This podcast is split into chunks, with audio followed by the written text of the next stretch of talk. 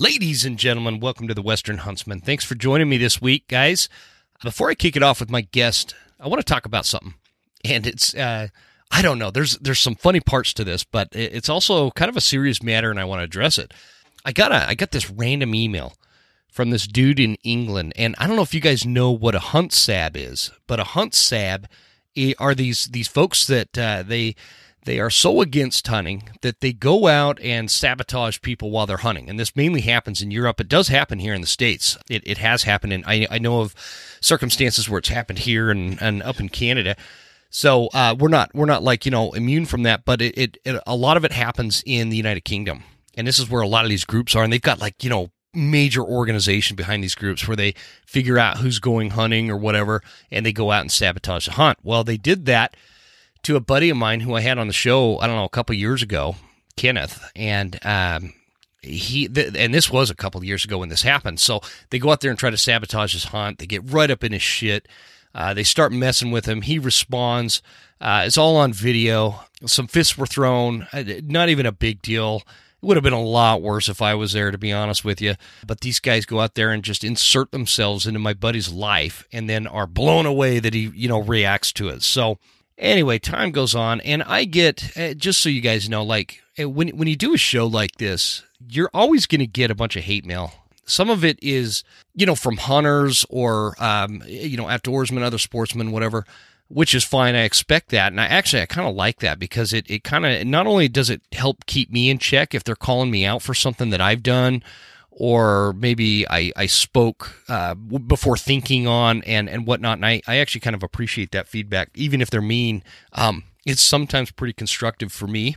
But um, I, I also like it just because it kind of helps me gauge, you know, what, what other people are thinking because not everybody has a podcast. So I like that. But so that that's just one side of it. The other side of it is I get a lot of hate mail from anti-hunting uh, folks. Uh, you know, people that because it is a podcast, it gets shared. Uh, we'll we'll cover something on the anti hunting movement, and it'll get sent over to you know somebody at uh, the Humane Society of the United States or PETA or, or whatever, and they'll send me these nasty emails. Um, and you guys know, before I read this guy's email, I mark all my episodes, with the exception of the Dashboard Hunting Mentor series, as explicit and I do that for a reason, so I can speak freely and speak the way I normally talk. Uh, and in this case, I just, you know, give warning because uh, of the, the email and a particular word he uses. I'm not going to use my buddy's name. I'm going to just kind of read this, and it's such a random email. Like, why? The, the first of all, the episode was recorded well over a year and a half ago, and and second of all, like like how did they even track this down? And and this guy is so concerned with his self-righteous cause he decides to send me a freaking email about it. It's bizarre. Anyway dude's name is dan colburn. Obviously he's from uh, great britain uh, united kingdom what i don't know what you guys like to call it over there. Maybe my buddy can uh, let me know. Anyway it says maybe you don't know about that twat uh, blankety blank before you interviewed him but he's a psychotic evil wanker who will soon be in jail in the UK for assaulting people who were just trying to protect animals from cunts like you. so uh, then he kind of puts the link in the email there. And uh, it's uh, you know showing the story of what happened to my buddy and, and, and the little scuffle they all got in, and then he wraps it up with "Hope you hunters all die in agony yourselves, cunts." so I know uh, a lot of friends, uh, you know, a lot of folks in the in the UK have this proclivity to use the word cunt. I don't, I don't particularly care for that word. Um, it's, it is pretty, uh, pretty much a nasty word. So, so what I did is I I responded to him, and I'm like, hey man, you know, uh, you can call me what you want on on air. Like, come on my show instead of like sniping at me through an email why don't you come on your show bring some backbone and and you know make a case for yourself and your cause in this this silly hunt saboteur thing that you guys do. I, I, and i would totally facilitate that. And so obviously as is usual with anybody um, in the anti-hunting space and the anti-hunting movement he turned me down and wrote this big diatribe of an email. Uh, i'm not going to read that whole thing. Um, it's just interesting that the person took the time to do all this and respond to this. And again, his name is Dan, and I just like I don't know. Maybe uh, maybe I'll just address him for a minute because I eh, this this kind of stuff it drives me crazy when when people and I think it drives a lot of you crazy too.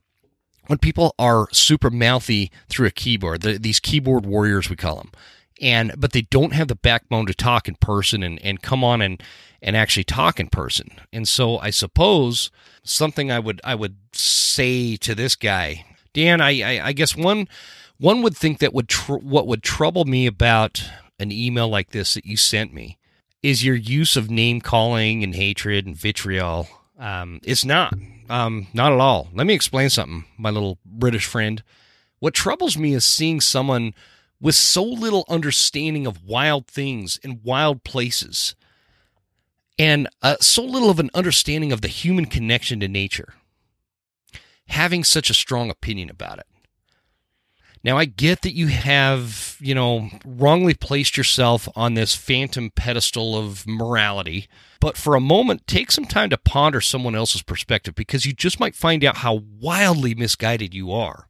You've been led to believe that your existence as a vegan and an animal activist an overall leftist misfit and thug, does no harm to wildlife and to our planet. The problem is, is you're wrong. You call us wankers and cunts and, and all this stuff, but your mundane, pathetic life that is so far removed from the realities of the natural world, mixed with a first world level quality of life that has given you the luxury to attach yourself to a cause that just simply isn't being straight with you, man. You joined a Hunt Sab group to fulfill an emptiness in your soul that you barely know even exists. You, you feel anyone who disagrees with your values or your worldview and your bizarre, blind following of like minded misfits are evil and like demonized humans. So, what this leaves us with, Dan, is your belief that your unnatural life choices are human and humane. But those of us that have a more traditional lifestyle, you know, we're demonized and beneath humanism. I don't know. I guess the, the biggest difference between you and I is you and your perverted animal activist friends have inserted your perverted beliefs into our lives. You you see, you attacked my friend in that field. You attacked me over an email. You and your friends came at us under the fantasy of this anti hunting movement. It is you who started this fight. We didn't come at you. We didn't come at you. We just want to live our life and be left alone the way that humans have always lived on this planet.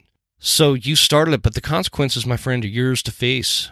Because, like I said, you know, a moment ago, if if if you came between me and my humanistic right to live my life through hunting and provide for my family. The way that you did to my friend in that field in the United Kingdom, the end result would have been much worse for you. So, and, and I told you guys, he he responded to me um, with this other email after I invited him on the show, and he says, uh, I got to pull it up here. He says, the only thing I'd hope for is that people that hunt take the time to consider how precious life really is and to watch those nature documentaries to show the beauty of the natural world and see how animals care for their young. Son, I don't watch nature documentaries to educate myself as to the natural world. I live in it. I experience it. I survive in it daily. My connection to the wild would be unfathomable to you. I have experienced the brutality of nature on a level you never will, even in your wildest wet dream, buddy. I respect the animal more than you. I know the animal on an intimate level more so than you ever will. I observe the wild in person. You see, I don't I don't watch it on Netflix or on social media or or nature documentaries. Your statement is just laughable at best. And then he says, uh, I truly believe, as the crime stats show, that people that choose to hunt let's see no i read that wrong the people that choose to hurt animals are more likely to cause harm to people too there's something in that for sure the evidence is there Dan, I can I can only assume you're uh, referencing a um, an American study by the FBI that finds like 16% of violent criminals started out abusing their pets. There is a huge difference between pet abuse and hunting. Obviously, you know that, right? Yeah, I mean, you understand how irrational this reference is when comparing it to the hunter, right? I mean, certainly your unhealthy obsession with the hunting community has to be deeper than referencing studies completely unrelated to hunting wildlife. Like that is just a bizarre reference. So I don't know. Lastly, you, asked me to find a different hobby and that you hope I have an epiphany. I mean, thanks for the well wishes, Dan. Um, I had an epiphany long before you were born. Yeah, I, and I'm just kind of assuming your age, I suppose. But um, long before you were born, this epiphany hit me. Hunting isn't a hobby. Hunting is a way of life. It's seated in the entirety of the human experiment and only lost on those far removed from it and from nature, such as yourself, Dan. And I, I know I won't break through to you. Honestly, I really don't care. Not my issue. It's your issue. You, you brought this upon yourself. You're a lost soul in search of a cause, all because you were not fulfilled with a life lived amongst the concrete jungles of urban Europe. Your need for a connection to something primal has manifested itself in attempting to do damage to others as a keyboard warrior and, you know, maybe protesting a hunt now and then. It truly is sad. It's pathetic.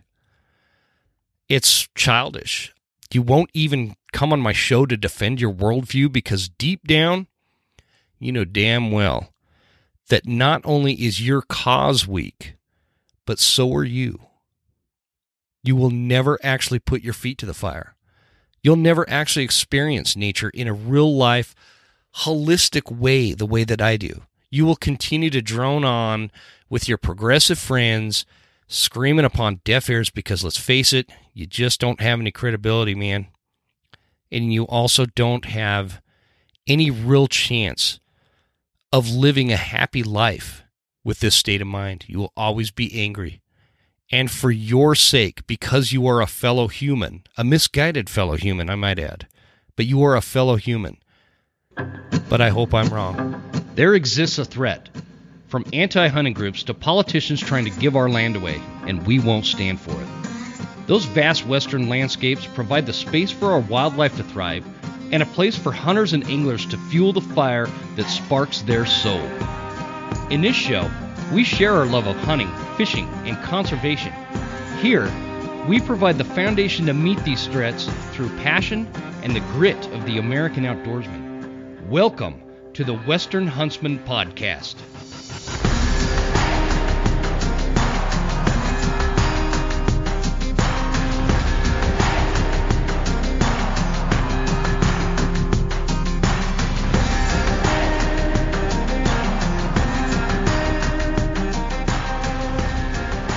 All right, ladies and gentlemen, welcome to this episode of the Western Huntsman Podcast. This is Jim Huntsman, your host, coming at you from the Broken Tan Studio right here in Clark Fork, Idaho.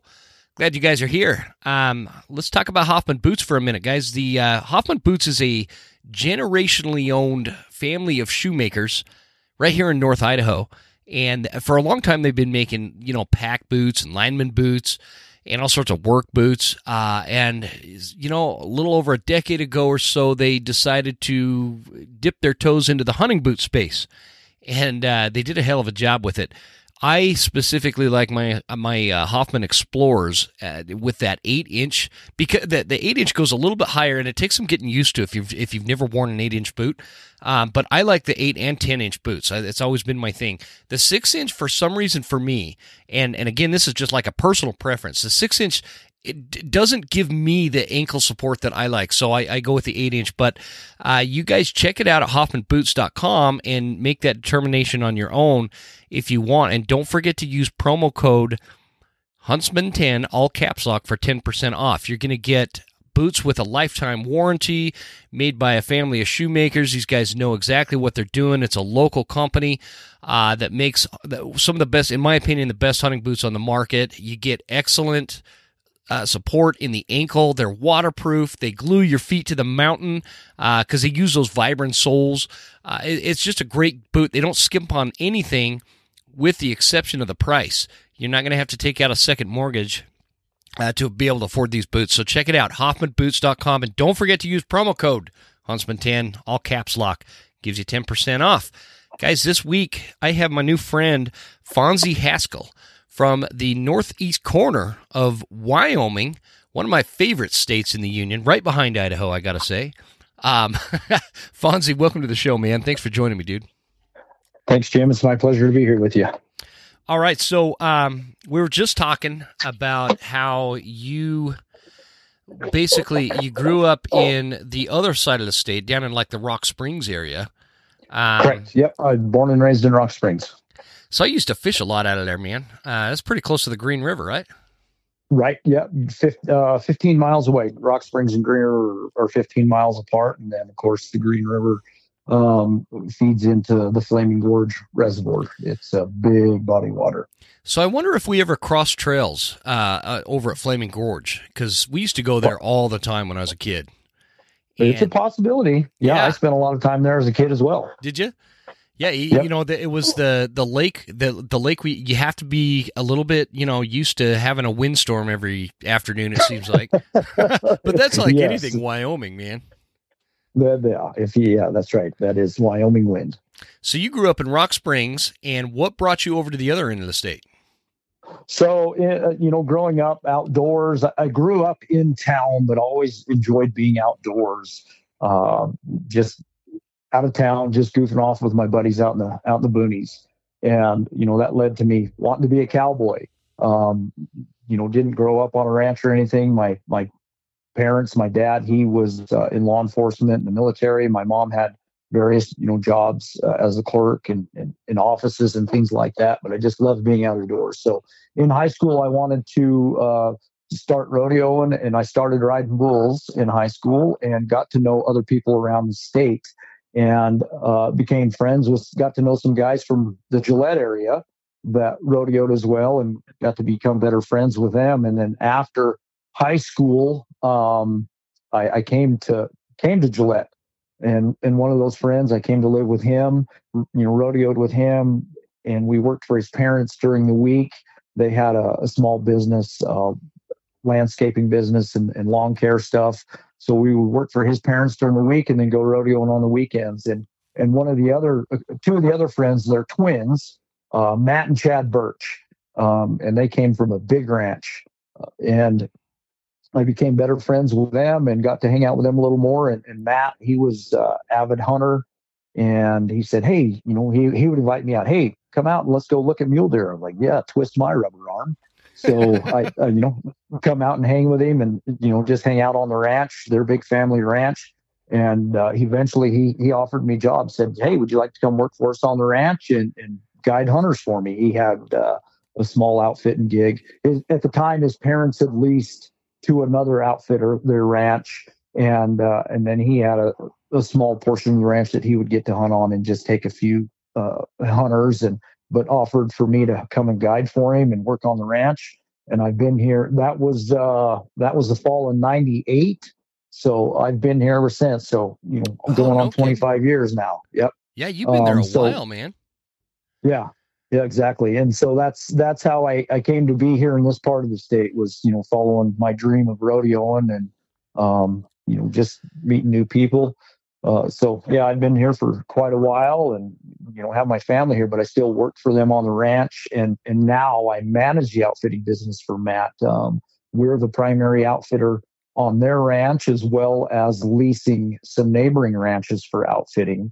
Um, we we hunt on probably about a total of 260 270,000 acres and about 85% of those acres are um, deeded land. Oh, so wow. we we can Sweet. yeah we control access to to a big chunk of property, and, and we've got mule deer, antelope, elk, and uh, white-tailed deer on it, and, and turkeys too, and then you know a variety of predators, primarily coyotes. But yeah, um, yeah, that that keeps me busy because they also you know uh, um, they own a rodeo company in addition to the ranch, a large cattle ranch. Um, oh, really? And yeah, so they they own the the ranch is Pickerel Land and Cattle Company. So if you're looking at onX or Basemap or whatever mapping software you use, and you look on there, and you can see uh, that they've got land in, in Campbell, Crook, and Weston counties in northeast Wyoming. Um, they have they operate on their ranch. They operate on approximately 170, 175,000 acres, and about 120,000 of that is deeded in their name. So it's a large multi generation family ranch, and it's it's pretty cool place to be a part of. But uh, you oh, know, in addition sure. to the ranch, yeah, in addition to the ranch, they also own a rodeo company. So they raise bucking horses and bucking bulls and you know, at one time there was over a thousand head of horses on this place, in addition to all the cattle, and so it's uh, it's so it's a neat neat deal. If I ever wanted to buy a horse, would I give you a call? Uh, depends on what kind of horse you're looking for. If you're looking for one to uh, take on elk hunts and uh, and pack the eggs on, we're probably not the people you want to call because these horses are bred to buck. oh, gotcha. Okay, so probably not my kind of horse. No, I, no they're, um, uh, they're they're uh, they're good horses for a mother-in-law. I yeah, guess we could put it that. Way. That's a great way. I don't think I don't think uh, any horse could buck my mother. In law. Oh, wait, I shouldn't say that. Um, right. so so uh, curiously uh, you know, uh, which by the way, I don't want a horse anymore, man. I used to have horses, and right. uh, um, I don't know. I, I guess I would, but it's the it's the being kind of bogged down with them that that I don't like.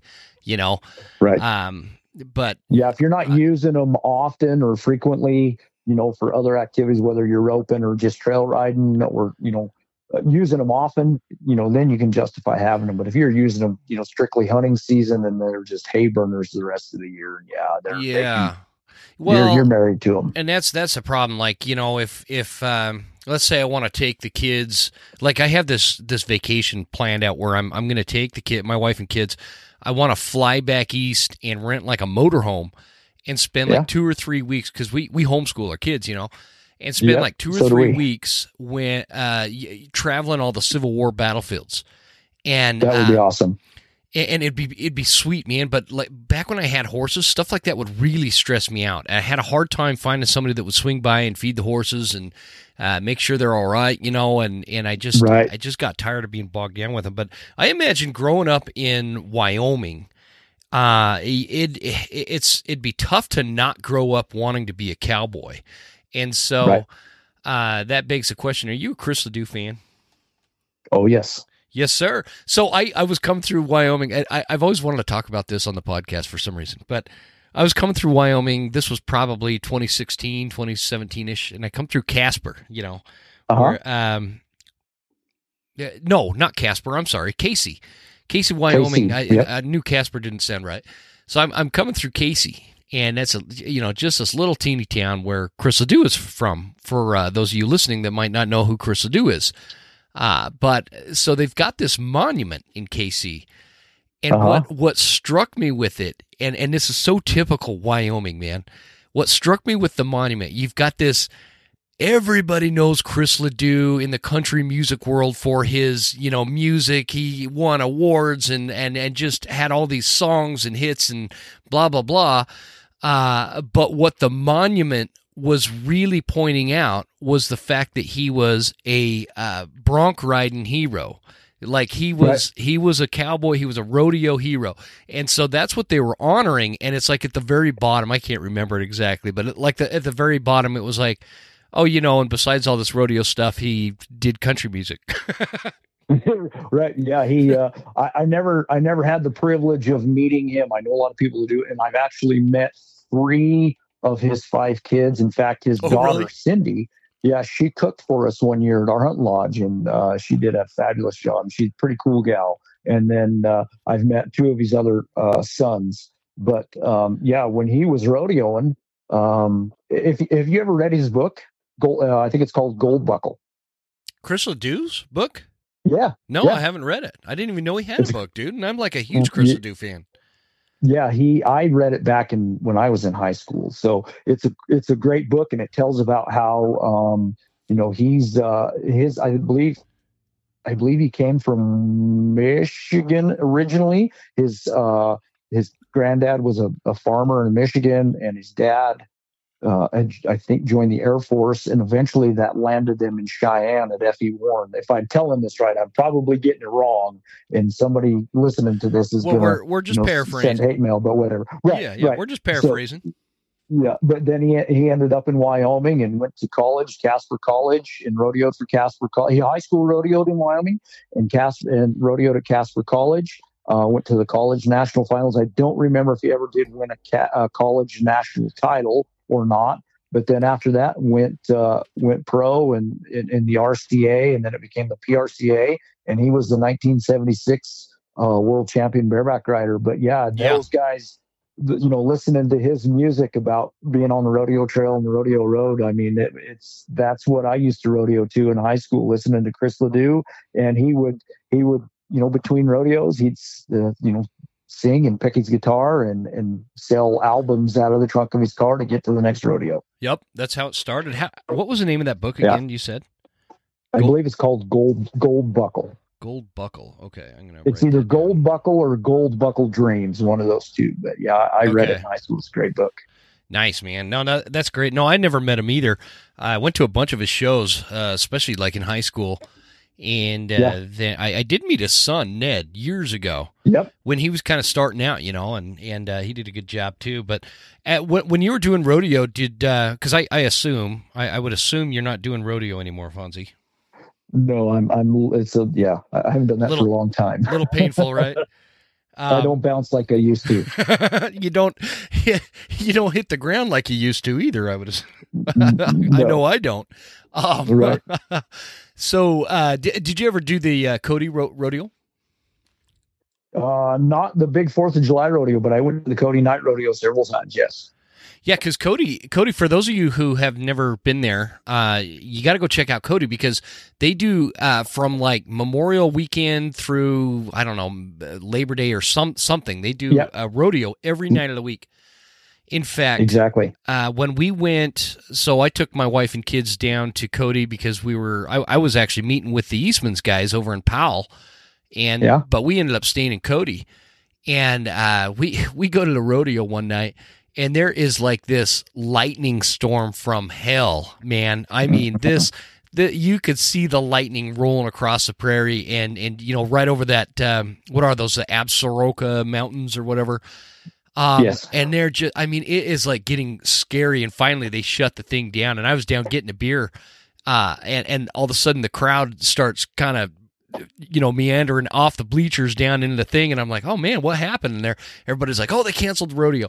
So I got to, there, there's got to be some redemption. I love rodeos, man. Um, I was terrible at, I tried bull riding for like, uh, I don't know, three seconds and never did it again. So and it, it's, exciting. I, I love talking about that stuff, man. It's cool. Oh yeah, it is fun. Yeah, it's it's a lot of fun. Yeah, it's uh, you know I I don't do it anymore, and you know I go to some rodeos still with the the people that I work for, and you know m- met a lot of great people at rodeos and a lot of fond memories from rodeos. yeah. a lot of a lot of memories that I would like to forget. So, Y- but it's all good times. Yeah, for sure. We've all got that in our life. It's some, with something, you know, relational. Right. But there is nothing like a uh, my, like my childhood memory of going to the the Sunday night roundup rodeo, and you know, just uh, the smells, the sounds, everything, everything that that is a rodeo.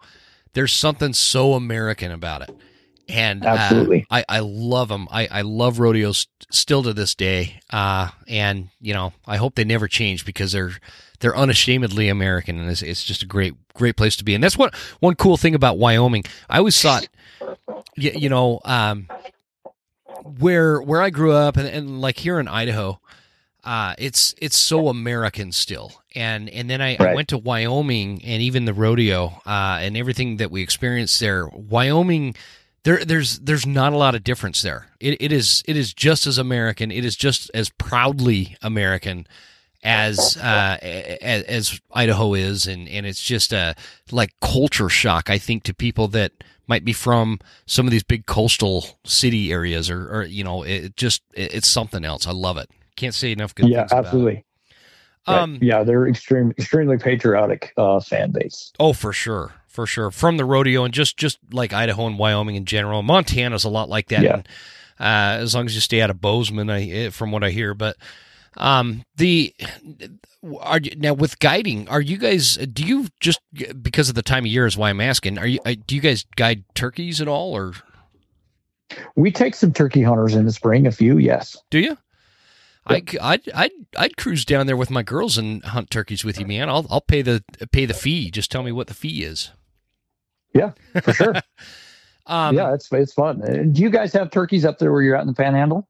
Oh yeah, tons of them. Ton like more, but it's eh, eh, the the the experience of traveling to hunt turkeys elsewhere would be the appeal. Uh, I could shoot turkeys. Right. I agree. I could be recording with you, and if it was still daylight, I could probably walk hundred yards from my uh, from the studio here and find a, a big goblin tom. You know, Um, what uh, species of turkeys do you guys? You got Merriam's or Rios? we we have these Merriams. Um, Okay, good. What what about you guys?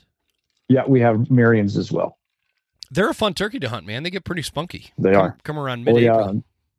and they're beautiful. Oh yeah. They're I, you know, they're, uh, we get hunters out here, you know, from back east, and they're avid, crazy turkey hunters, and the, and you know they have their eastern birds there, yeah. and they see see a turkey here and, and see one in strut in their colors, and yeah, they're they're beautiful. I uh, I just took a picture. We have an albino uh, turkey. It's it's a hen, Cool. but it, just down at the bottom of the driveway, they were kind of milling around the other day. So I snapped a picture of them, but that was kind of neat. Uh, so so outfitting wise, do you want to talk about the outfitting service that you you manage for a minute and tell everybody um, what you guys guide for, what you know the the, the breadth of the operation, I, I, if you will. Sure, absolutely. Yeah. So we we hunt.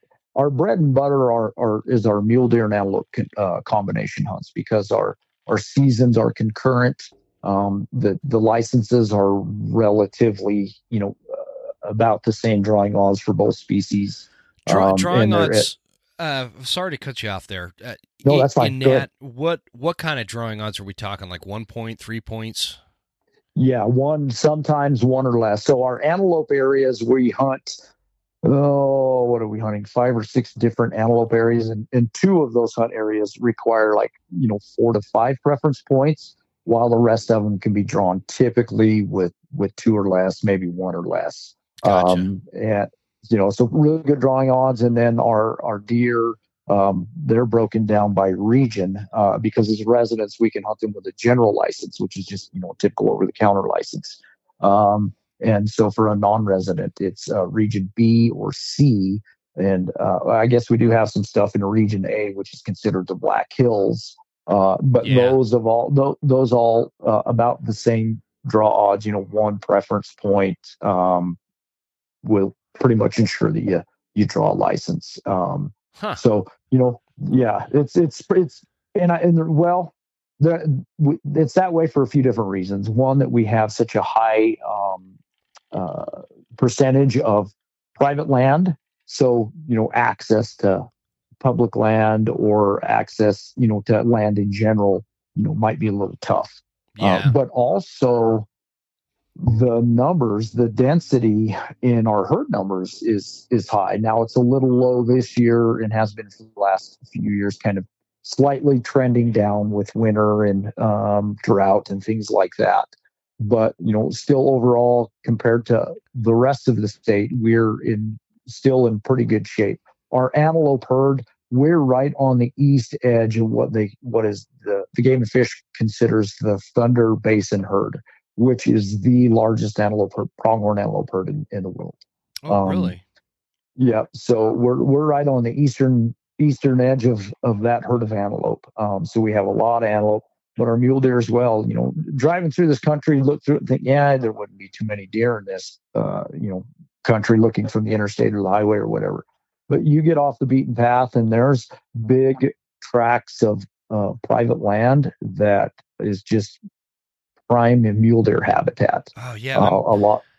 I'm kind of looking at it uh, from like Google Earth here. Yes. Uh, did you say you're in Weston? Uh, So we're in Weston County, Crook County, and Campbell County. I I personally live just outside of the town of Moorcroft. Oh, gotcha. Okay.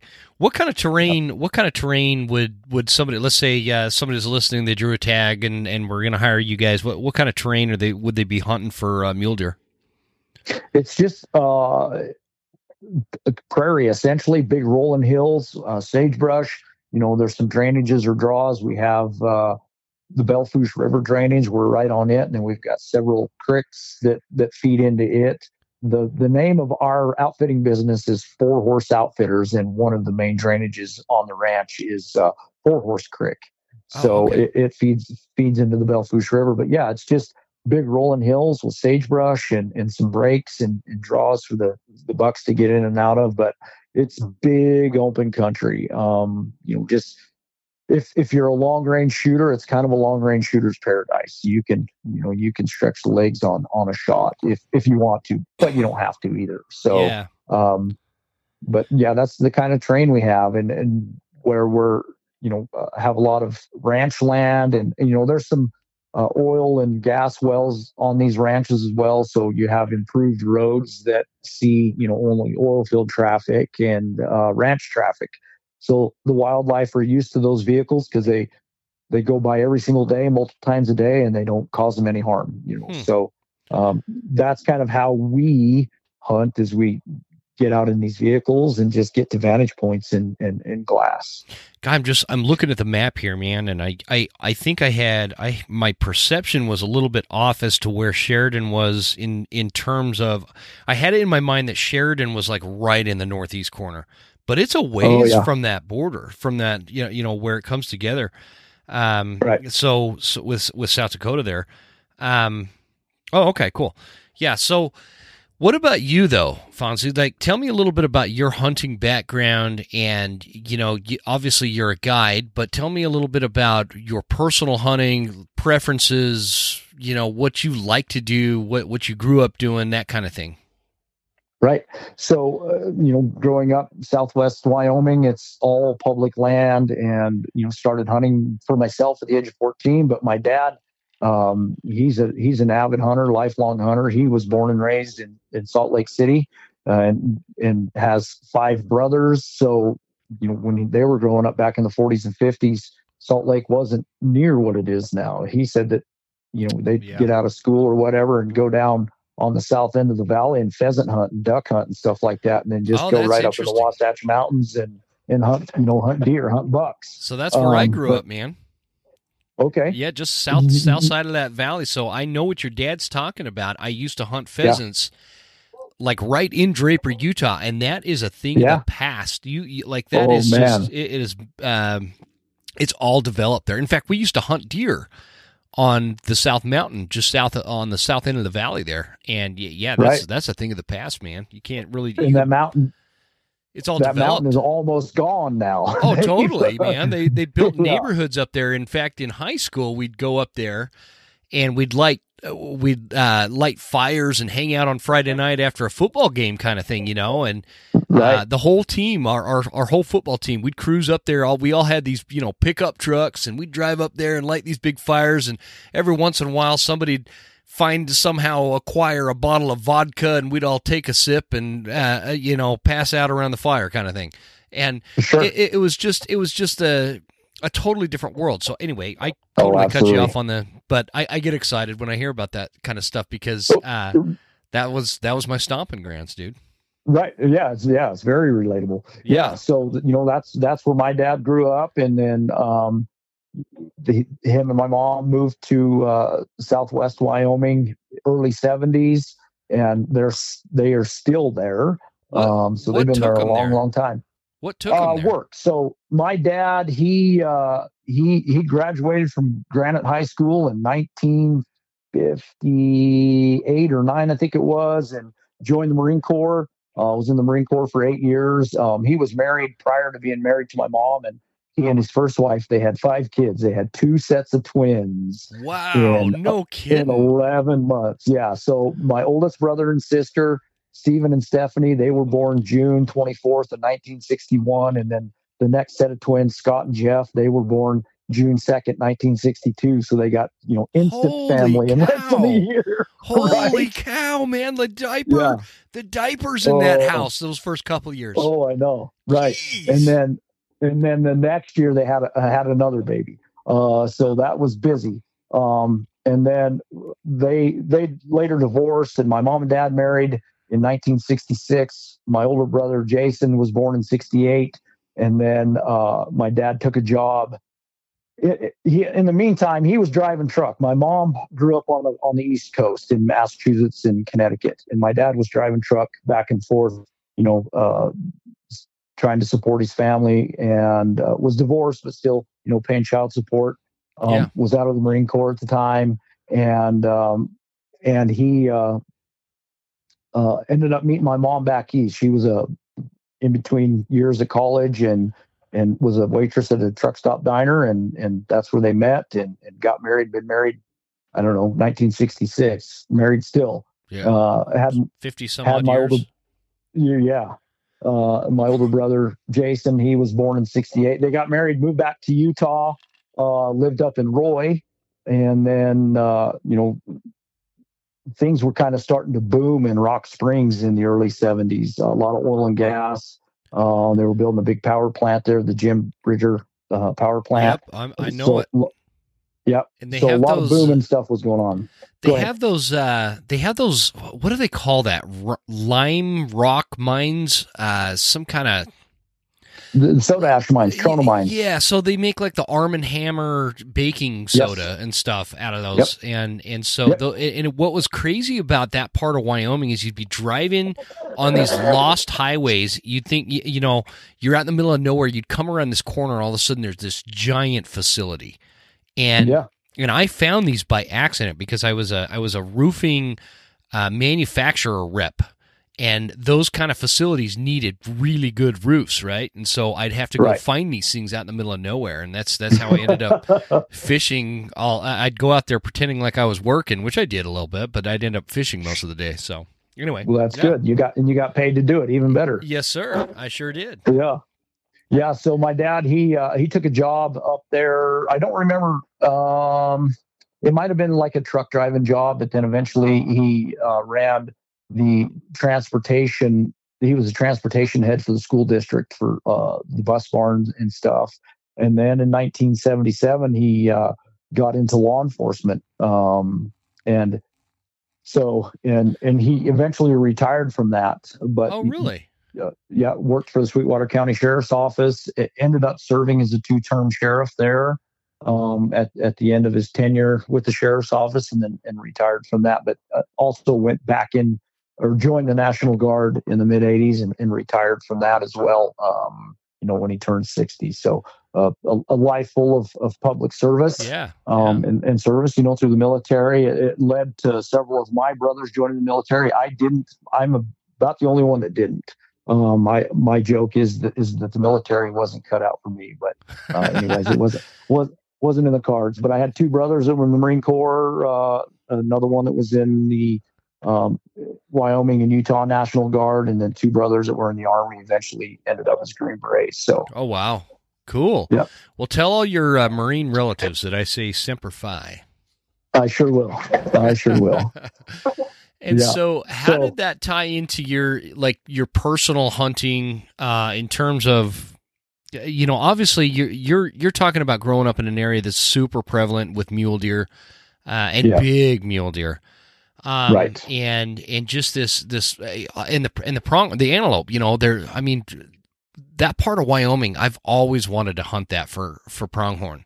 Uh, I never man, have. There's some big ones out there. Oh man. Yeah, it's it's it's tough to draw. I I haven't hunted it a lot myself just because those licenses are so hard to draw. But you know, have, just uh, going out with my dad and my older brother when I was young, when I wasn't old enough to hunt, but going out in the field with them when when they would hunt and just kind of you know, scratched that itch for me and kind of planted the planted the seed and I got bit by the bug and you know, I just couldn't wait until I was old enough to hunt. You know, I just oh and finally finally it came. You know, I was old enough to go to hunter's ed and pass my hunter's ed and and be able to go and hunt with my dad and my older brother and maybe carrying I was the one carrying a rifle as well.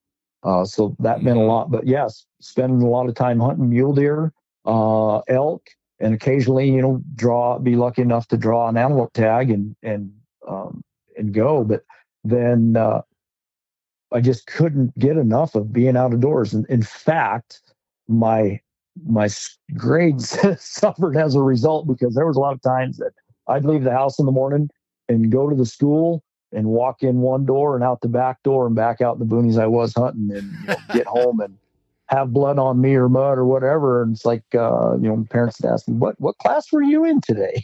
so, uh, but yeah, I just doing as much of that as we could. Friend and I, you know, we got into hunting waterfowl a little bit, being right there on the Green River, close to Green River, and you throwing a spread of decoys out, not knowing what we were doing. Didn't care. We were outside, getting wet and cold, and having fun.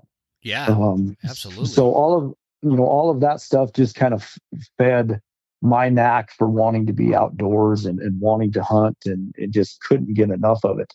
And then you know, to be able to come to this part of the state and uh, you know have an opportunity to guide and learn from other hunters and other people how to be not only a better hunter but also a guide. I you know i think i think there's there can be a difference between the two because yeah you know us ourselves as individual hunters we can stalk to within range and and and assess things and judge them. But now we add somebody else to the element that's um, not familiar with the with the terrain and the territory and and you know all of the environmentals that go with it um, and you know trying to talk them into stuff and communicate with them and you know locating game and say you know hey i've got something found here. What do you think it were? You know and they say i don't even see where you're looking.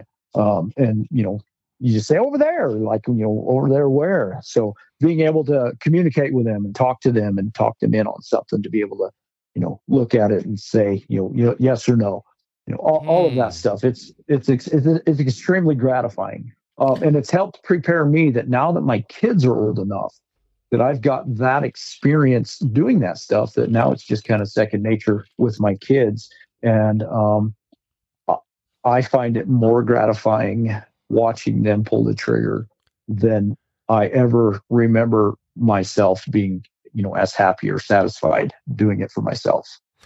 Man i'm always fascinated with that like the, the perspective. Uh, see i get let me back up.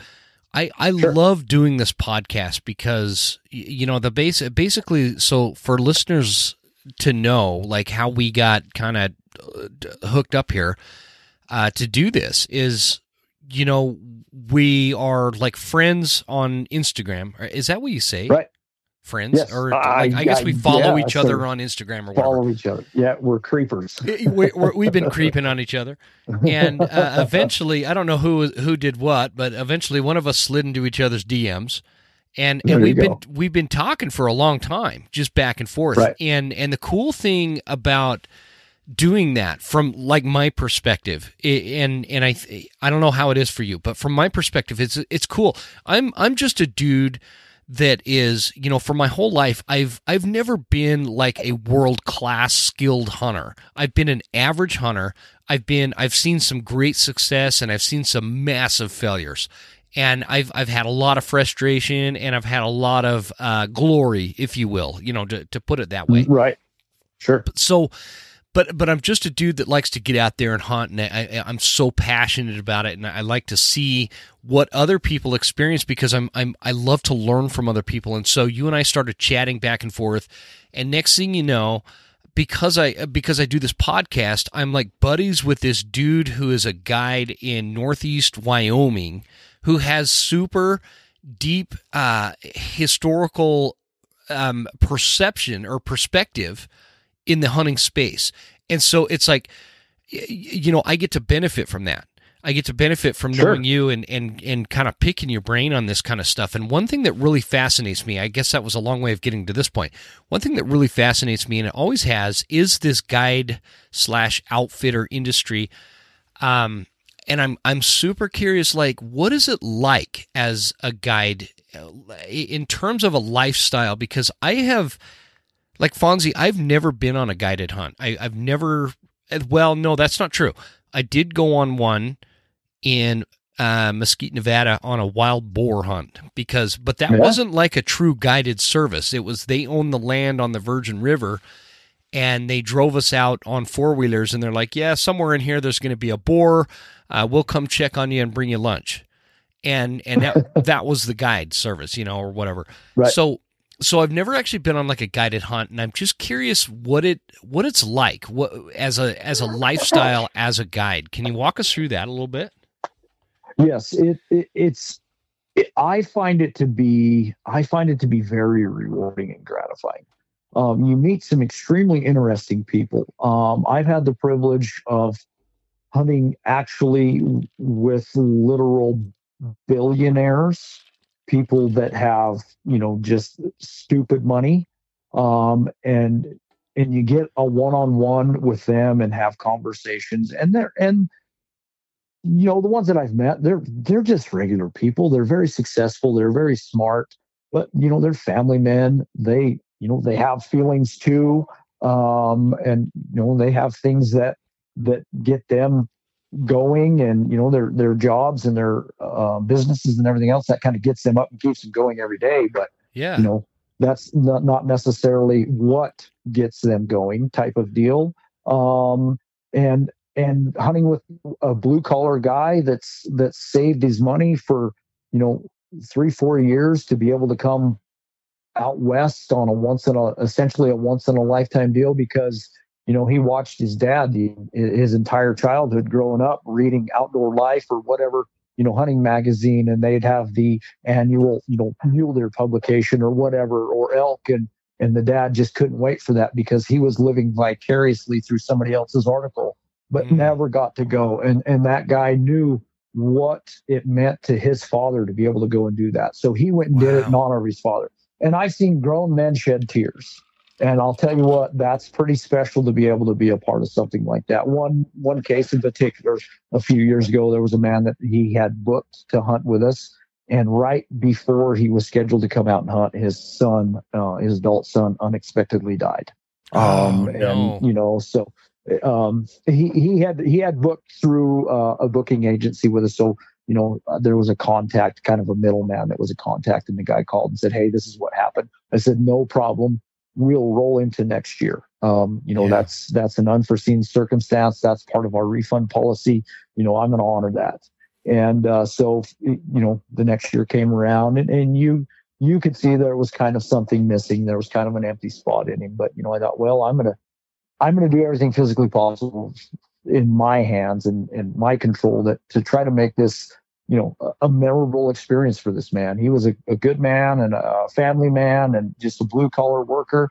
He'd actually he was from Minnesota. He'd actually come out to Wyoming several times over the years on DIY public land hunts and just never connected on the buck of his dreams. You know, he said mm-hmm. a four point muley buck, you know, just a good solid 160, 165 class deer. That was his dream buck and he had never connected on that, but that's what he wanted to do. So uh, we're just hunting, looking for deer, and, and found a actually a really cool buck that was about 30, 31 inches wide, but he was just a big two by three. You know, oh, didn't score yeah. that well, but I mean, cool. I would have shot him any. Absolutely, yeah. I mean, just something unique and and kind of off the wall. And he's like, "Yeah, that's a great buck and big old mature buck, but I'm just I've got my sights set on a four uh, on a four point muley." I said, hmm. okay, man, you, you paid. I'm just, I'm just showing you around. I'm just putting deer in front of you the, the best that I can. And eventually, you know, we kind of, um, there's a lot of emotional roller coasters that go with that because, you know, uh, deer hunting is active first light, last light type of deal. And, and antelope are active all hours of the day. But, you know, if you get out first light and you're seeing bucks leaving the feed ground, headed to their bedding ground, and, you know, you're excited and then uh, and then it just kind of you know dies off as they go to bed and you know you kind of hit a low spot and then uh, i'm not seeing much and then you know actually catch one up in the middle of the day and you know get a surge of adrenaline again and you're kind of back on that high and have several of those you know in a day but then you kind of do it for two or three days and you're like ooh this is this is kind of uh, tiring you know it it, it takes a toll yeah. on you right but then you get weather involved or you know the environmentals that'll screw you up, the wind shifts on a stalk and bust the deer out, and you know all the other things that can happen. Uh, you know they, they happen as well. But uh, you know, so we're so about the third day of the hunt. It's it's kind of rainy and snowy and not very good. But sure enough, we found a, a bunch of bucks bedded up out of the wind, and uh, I think there was about seven or eight bucks in this bunch. And sure enough, there's a there's a good solid four point 165 inch deer in a bunch. And he said, yeah, that's, that's mine. That's the one I want. And, uh, so I can't remember what he was shooting for a rifle, but he didn't feel very comfortable shooting to like 350, maybe 400 yards. I'm like, well, I've got old reliable here with me. I've got a, a, a 243 that I've kind of put together to be a, a long range rifle and use it for varmint hunting and, and, um, um, co- competitive shooting and things like that. And it's just old, trusty, old, reliable. It's always with me. So I had that and I said, well, you're absolutely more than welcome to use my rifle and I'll kind of help you with it and, and the scope and, you know, adjusting for the elevation and how to hold the wind and all of this and that. And he's like, sure, I'm, I'm comfortable with that. So we were able to sneak within range about 325 yards and these bucks were bedded. I said, Hey, we'll just, you're set up. You're in a good shooting position. This deer isn't really presenting a shot, but they're not going anywhere. They're just bedded, chewing their cut. I said, maybe, uh, maybe put the crosshairs on his, on his neck. And I took the magazine out and I said, just dry fire, see what happens. You know, just cycle the bolt in and get a good solid rest and good steady squeeze and dry fire. And, you know, I've found over the years having somebody do that, if they have the time to do that, have them do that kind of, kind of settles them down, calms them Just down a little bit. them, yeah, their, yeah, that makes sense. it gets their, it gets their breathing a little better under control. And, um, you know, they're not anticipating that break. And I've heard a lot of people do that and they'll, that trigger will break and you'll you know, exhale. It's like, hey, you're holding your breath. It's like, oh, I was, I was, wasn't I? So I said, hey, you got that out of the way. Go ahead. So, anyways, he's going through this, and you know, eventually the, the deer get up and kind of mill around, and had no clue that we were there. They're up stretching, and finally the buck presented a shot, and he made a great shot on him, um, and and killed him.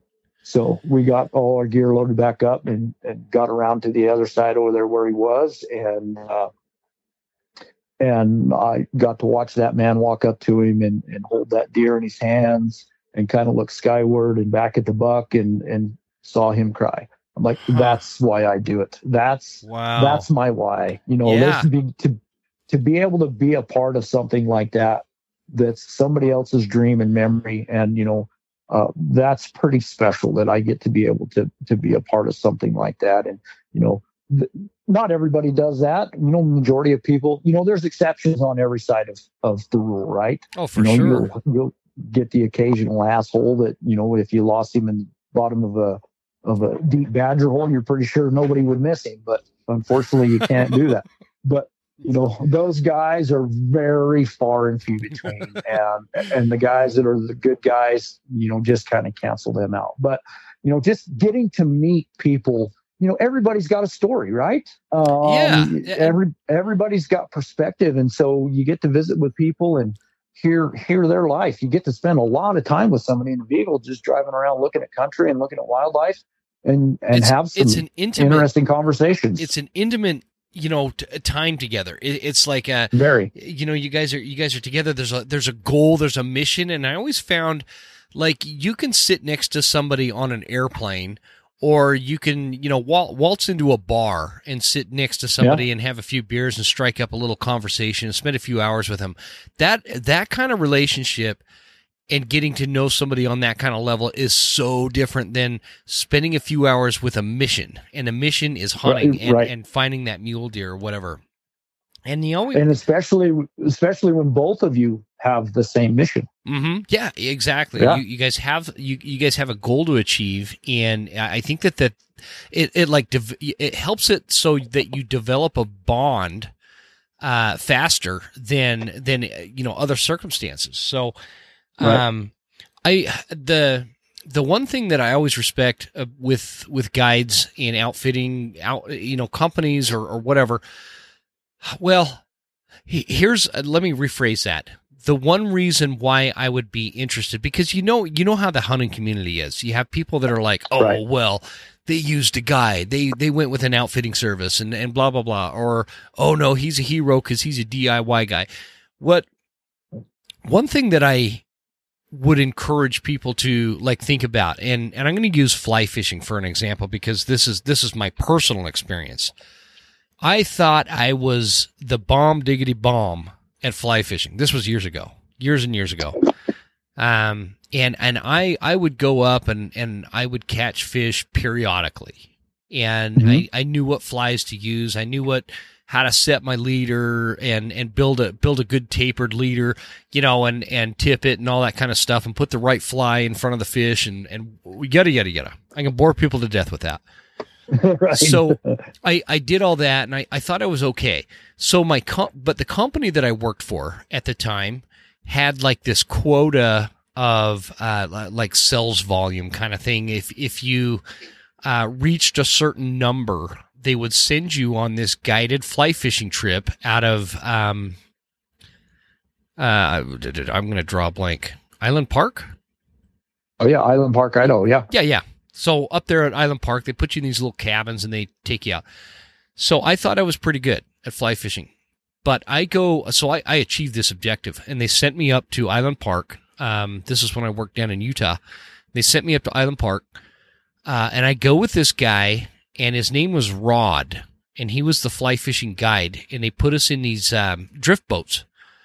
And oh yeah, I start going down the river, and you, you know, I I, I kind of I was young. I was I, I think I was like 28, 29 and I kind of had this, you know, I what am I going to learn from a fishing guide kind of thing. You know what I mean?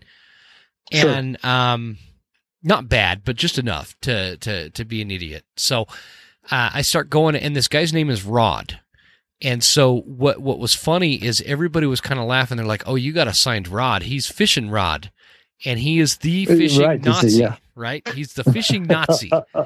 and I didn't understand what they meant. And so we get out on the river, and this guy, he's like yelling at me if I'm casting wrong, or if I'm not mending the line right, or if I'm, eh, you know, and, and he's like, give me your line. And, and I'd, so I'd yank my line out of the water. He'd grab that, swap a fly out in like, I, I mean, a minute and a half, max, max. Wow. This guy was so fast.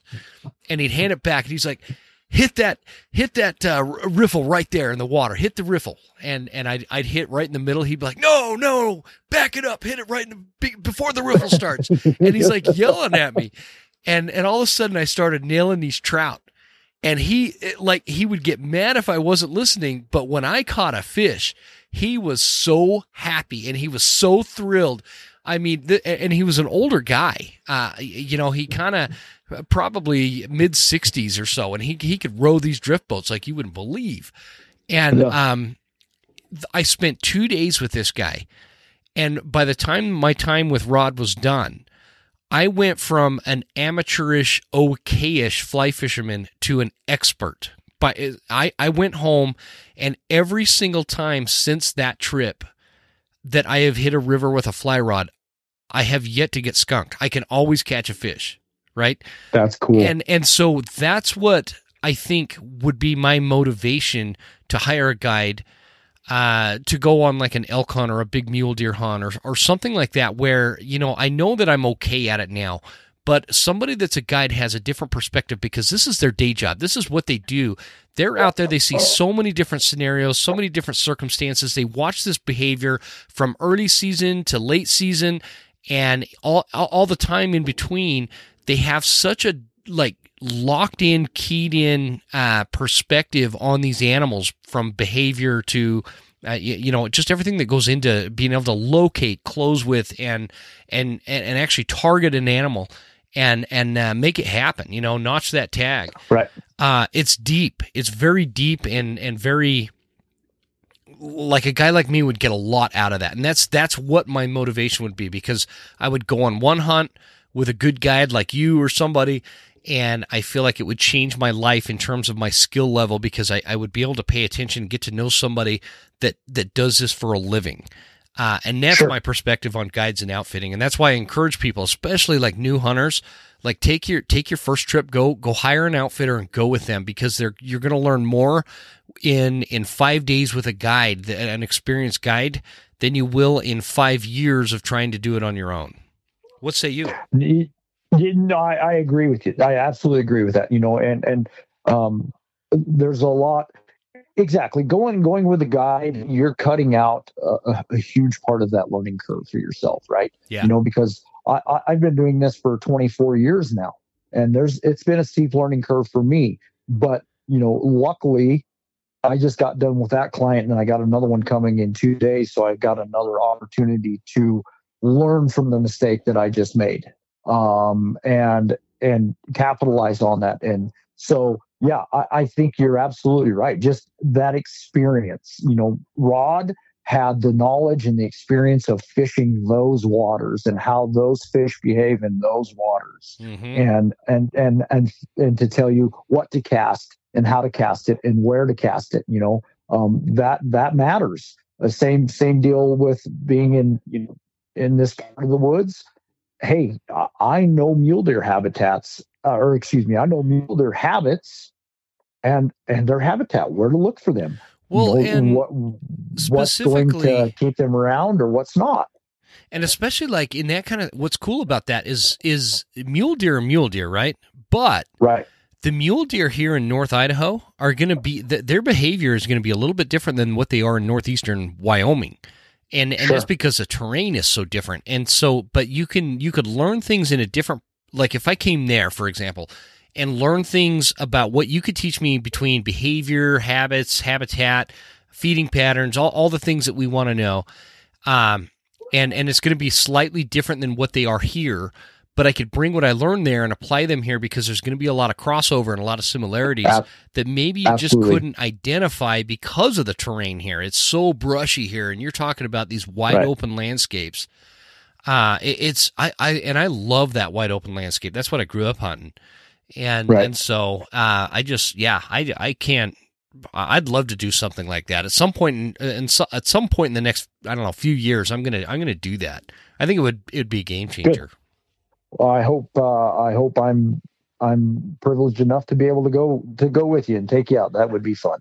Well, it just depends on uh, it, it, it, it, just depends on points for me, man. I, would love sure. to come down and hunt with you. so yeah. I've got I've got like two points in Wyoming right now. Good. So good. Well, uh, let's let's shift this conversation for a minute and talk about before we hit record. Uh, we were kind of discussing some of the the the podcasts that I've been doing over the winter. Um, you know, specifically with like Chris Rowe and Guy Duplantier, uh, yes. and and talking about our is hunting conservation, um, talking about the future of hunting.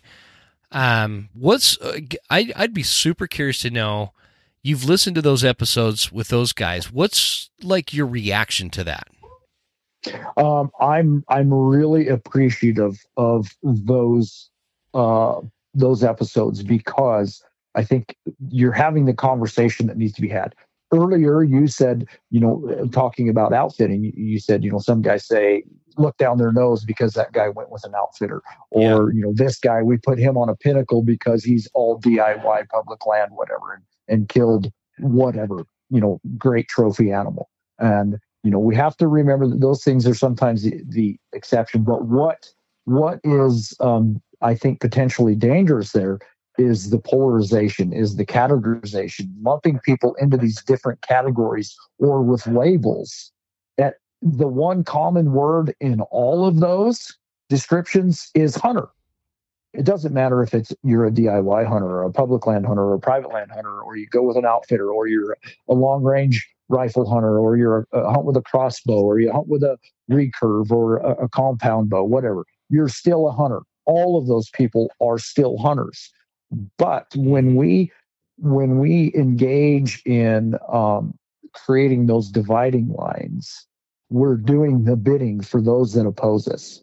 You know, I, I think one thing that has been brought out with you having all those conversations with those different guys is you is you see that those that oppose us are extremely organized and they are very intelligent. They're not dumb people. Yes. I think often oftentimes the stigma has been that oh those are just you know uh, dumb Kool-Aid drunk college kids or whatever that have been brainwashed by their college professors and they really don't have a grasp on reality they're just you know blow with the wind um, those those people those kind of people do belong to those organizations but they're not the ones that are pulling the strings and pushing the buttons. Yeah. The people that are in charge are very very sophisticated and smart and um, very well organized.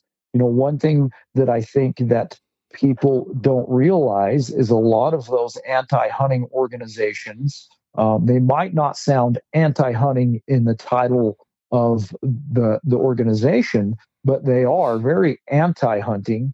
Um, is that because they are a non-profit, they qualify for not only tax exemption but to be subsidized by tax dollars. So they have people that that is their nine to five job is to be lobbyists, activists, um, you know, getting information out, whether it be you know misinformation or uninformation. They're still getting information out to the masses, and they're doing that with you and I's tax dollars. You know, you and I are working our various jobs, doing whatever we're doing to, and we're occupied with that, providing for our families and and whatever other activities that we're involved in, you know, giving back to our communities or, or whatever, right? We're busy yep. with that. These people, that is their job. That's their nine to five.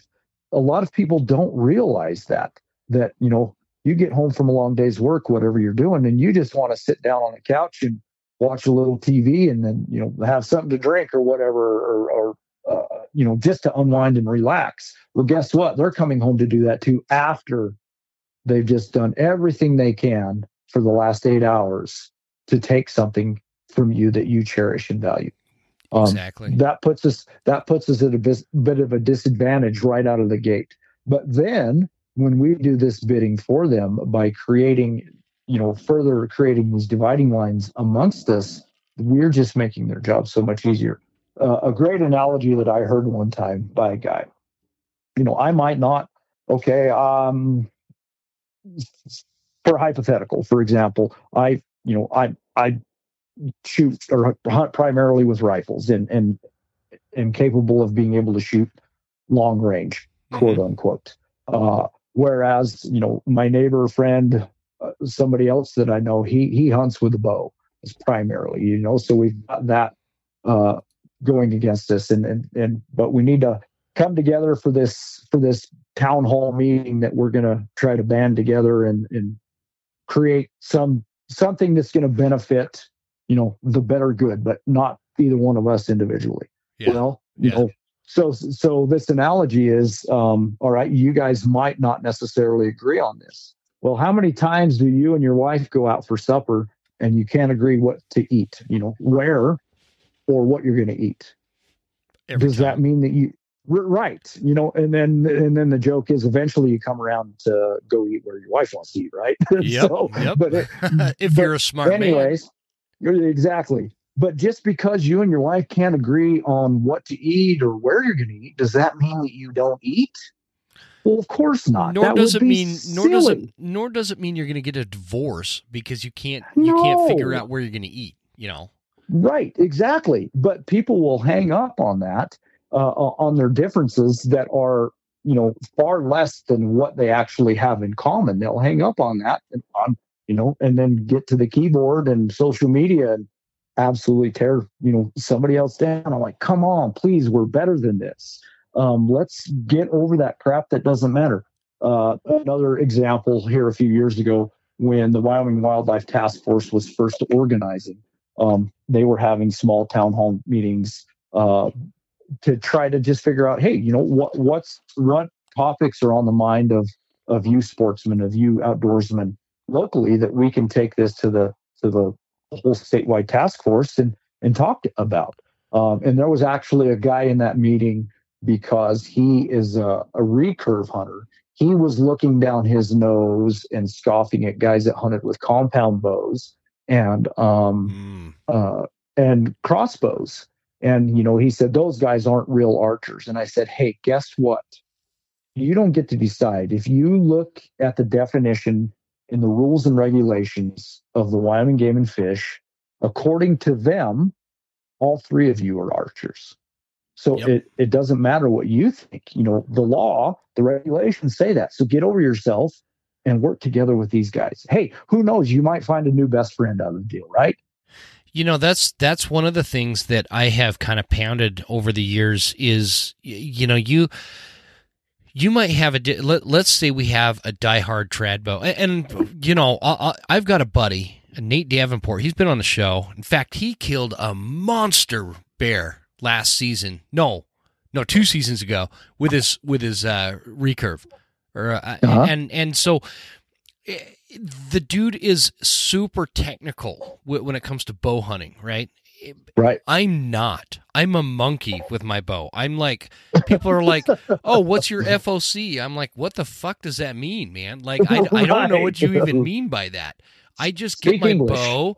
I take it to this guy I know that uh, tunes it up for me, and and my other buddy Eric over at Westwood Archery, and he, and he puts strings on it, and and then what I do is I go out and I practice with it a lot, and and it makes me pretty lethal. You know, I I don't know all the sure. technical stuff, but does that mean that my highly technical trad bow only guy and I can't be friends?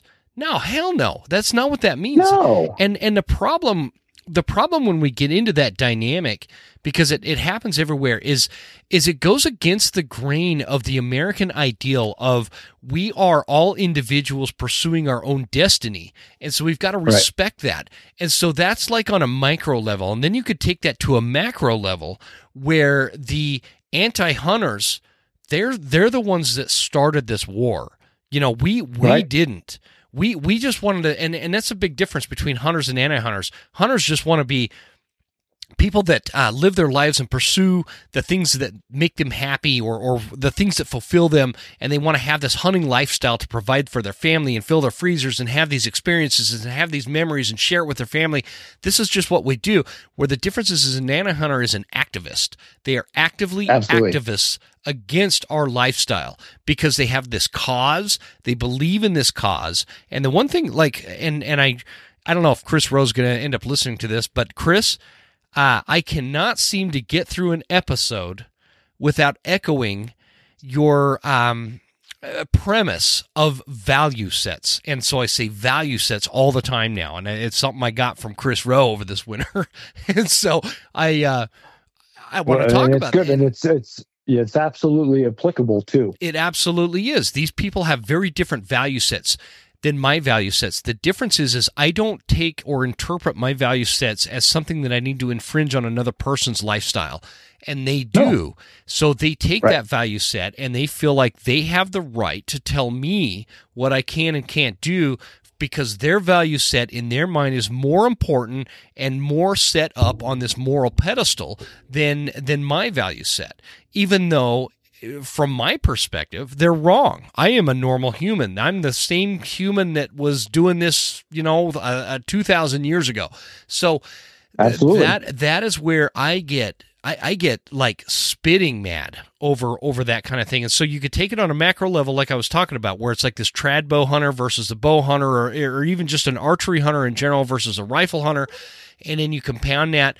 Uh, on this micro level where we're at each other's throats and then and then on a much bigger level you've got the anti-hunting versus hunting.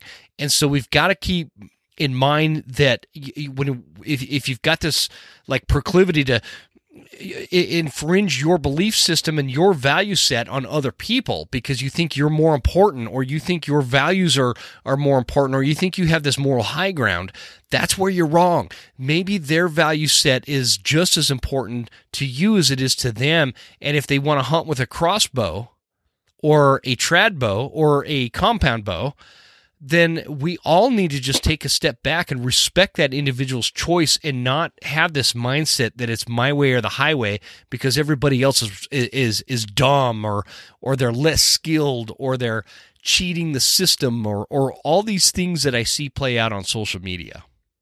Yeah, you're you're absolutely right, and you know I think it's as simple as um, you know the golden rule since that we've heard you know from our childhood right? Do unto others as you would have done unto you. You know uh, would you like somebody treating you or talking to you or looking down their nose at you or, or being critical of you and your choices uh, the way you are you know to others? Um, and so if i i think if we simplify it in that manner then it's like oh okay and let's just let's just hope for the best for our neighbor right let's let's yeah let's encourage them. Let's be happy in their success. Let's cheer them on. I think that's, you know, kind of uh, the commandment love, you know, love your neighbor. That that's what that means. It's not that you're in love with them. It's just you want the best for them. You want them to be happy and, and live their life in the manner that they see fit, just the same as you. And that's the problem with uh, when we get to legislating morality, you know, whose whose um, version of morality are we subscribing to right now? Because you know there was there was a time that it was deemed moral to uh, take Jews and throw them in a gas chamber, right? Yeah. well, yeah. Guess what? That's not. And you know, and I think as we study history and, and look at it, we can look back and see that those those kind of things are are what led to the great division that that eventually led to downfalls of societies. And I, I think we're unfortunately, I think we're trending the same way because it's yeah. death by a thousand paper cuts. Um, a friend of mine, a guy that's actually hunted with us um, from Alaska, he lives in Alaska now. He grew up in Minnesota and he's got some property in Alaska, but he just he sent me um, uh, the results of a of a ruling. The Ninth Circuit Court ruled in favor of I can't remember the name of the federal agency, but there's a federal agency in Alaska that that essentially is now taken over control of the wildlife management on 60% in 60% of Alaska. So all of oh, the federal yes, lands in Alaska. Yes, yes, yes. I know what you're talking about. Yeah, and I'm like, holy cow, that's scary. You know, when you see all of the other things that are going on societally with uh, whether it be banks and you know other economic markets um, and and food and all this crazy stuff. I mean, it's it's hard looking at this stuff. It's hard to not have a conspiratorial mindset because I don't think a lot of these things are theories. I think a lot of them are are coming to fruition and are Yeah. are factual. But when you know, okay, maybe maybe a federal bureaucracy managing the wildlife in in sixty percent of Alaska is is not a bad thing. But the federal government does not have a very good track record. Um, and you know, they a lot of times they side with these anti-hunters and these activists. Um, That's because these activists goes that goes back to the point you were making earlier, Fonzy, where it, we're talking about like you know they're smart, they're organized, they're well put together, Right. they're well funded. They have infiltrated some of these federal agencies, and that's what's going to take hold. They're going to sink their teeth into some of the wildlife management issues on on a federal level. And and that's what we have to keep in mind while we're sitting here arguing about you know uh, whether or not a DIY, DIY hunter is as you know pure as a guy that goes hunting with an outfitter. Um, while while we're doing Right. that and being b- blindfolded by that premise, these these progressive leftists are infiltrating uh, these these federal agencies under the name of like you know and the the environment and animal protectionism Right. and and all these things that w- we just I, I saw this interesting meme going back to what you said there uh, on social media somewhere. I don't remember what it what which one it was on, but it was like um I, I just know it. I just know it. Uh, the the whole, I was going to be a conspiracy theory, but I or I was going to be a conspiracy theorist, but I'm worried that the conspiracy theories are all running out because they're all coming true. you know, right? right. And, and it's so true. I mean, if you look at what you know, I people like me uh, get portrayed as these extremists sometimes, and I'm not an extreme guy, man. I because because I took a step back. I'm going to give you a great example. We can go down whatever rabbit hole you want, but I took a step back and I thought, okay, the people that are propagating me or and, and are are pushing me to get this untested vaccine, right? Right. and and and they're they're making this big stink out of it. All the people that are doing that are the same people that profit from it. And and Exactly. so I, I chose not to. And they're like, "Oh my God, you're an experience. You're you're a conspiracy theorist. You're an extreme right winger. You're this. You're that." And and and then the same people are all telling me that I am against the human race if I think masks aren't effective, right? A- a- and then they're like, you know, they're demonizing us for that. And then come to find out on on both accounts, the things that I was concerned with were true. And and the You're things right. that millions of people were concerned with were true. They lied to us. And so don't tell me that I'm a conspiracy theorist because I think for myself. So now in today's day and age, in order to be labeled a conspiracy theorist, you have to think for yourself and question things. And and that sure. is the kind of stuff that is when when you talk about the the historical factors in in the history of the earth where societies great societies have fallen this is the kind of stuff that creeps into these societies that crushes societies and so you're absolutely right. Like, what are we supposed to think? Are we just supposed to sit here and take the you know black eye after black eye and and be like, oh yeah, no, okay, whatever, whatever the uh, the federal bureaucracy tells us, that's got to be the gospel. Uh, whatever these wokesters uh, deem socially acceptable, that's what we gotta we gotta go with. Or do we say, you know, enough of this? Enough of this shit. I'm not going to sit here and listen to your reality hating, uh, biological and foundational unrealities tell me that that's what truth like for example uh, somebody somebody deciding that suddenly after so many years on the planet they're biologically a different gender i'm sorry I'm just not going to go along with that stuff. And I don't mean to be bring in all these social, political kind of you know things into the mix of this conversation, but it all ties how into how do you not? It all ties into this anti-hunting movement because the anti-hunting movement has has come out of these progressive, um, unconstrained type ideologies that that have developed and taken hold and and it gives these people that have no other purpose in life because we've got this first world thing going on where we're so comfortable in our lives that we have yes. to attach ourselves to a cause and these people are so bored that they find this cause of being an anti-hunter sorry yeah you're absolutely you're yeah. no you're absolutely correct and and and so um i can't remember that stuff is right out of the playbook. I don't remember if it's Rules for Radicals or the Communist Manifesto, but those that yeah, is yeah, what yeah, you do. Right. You, you, you get with a cause and, and, one that makes you feel good. So it's based on emotion, right? Mm-hmm. Um, and and forget fact. It doesn't matter because you have it's emotionally charged. And and like you know the string pullers, the button pushers, they organize these useful idiots is essentially what they are because they are fueled by this emotion because it makes them feel good. Um, and then when you try to tear people down, uh, you, yeah. you, dehumanize them, you label them extremists, radicals, what are, you know, all of these, all of these terms that we can label them. And then that dehumanizes them. We feel less about them uh, when something bad happens to them. You know, we're, we're happy for uh, you know bad things happening to other people. Um, and and so those things, those tactics. I think it's Saul Alinsky's rule, Rules for Radicals. I think I've, it I've is read, too. Um, I've read both of those books just to know what what I'm up against. Um, there's another really good book that I, I've read that's uh, called The Naked Communist.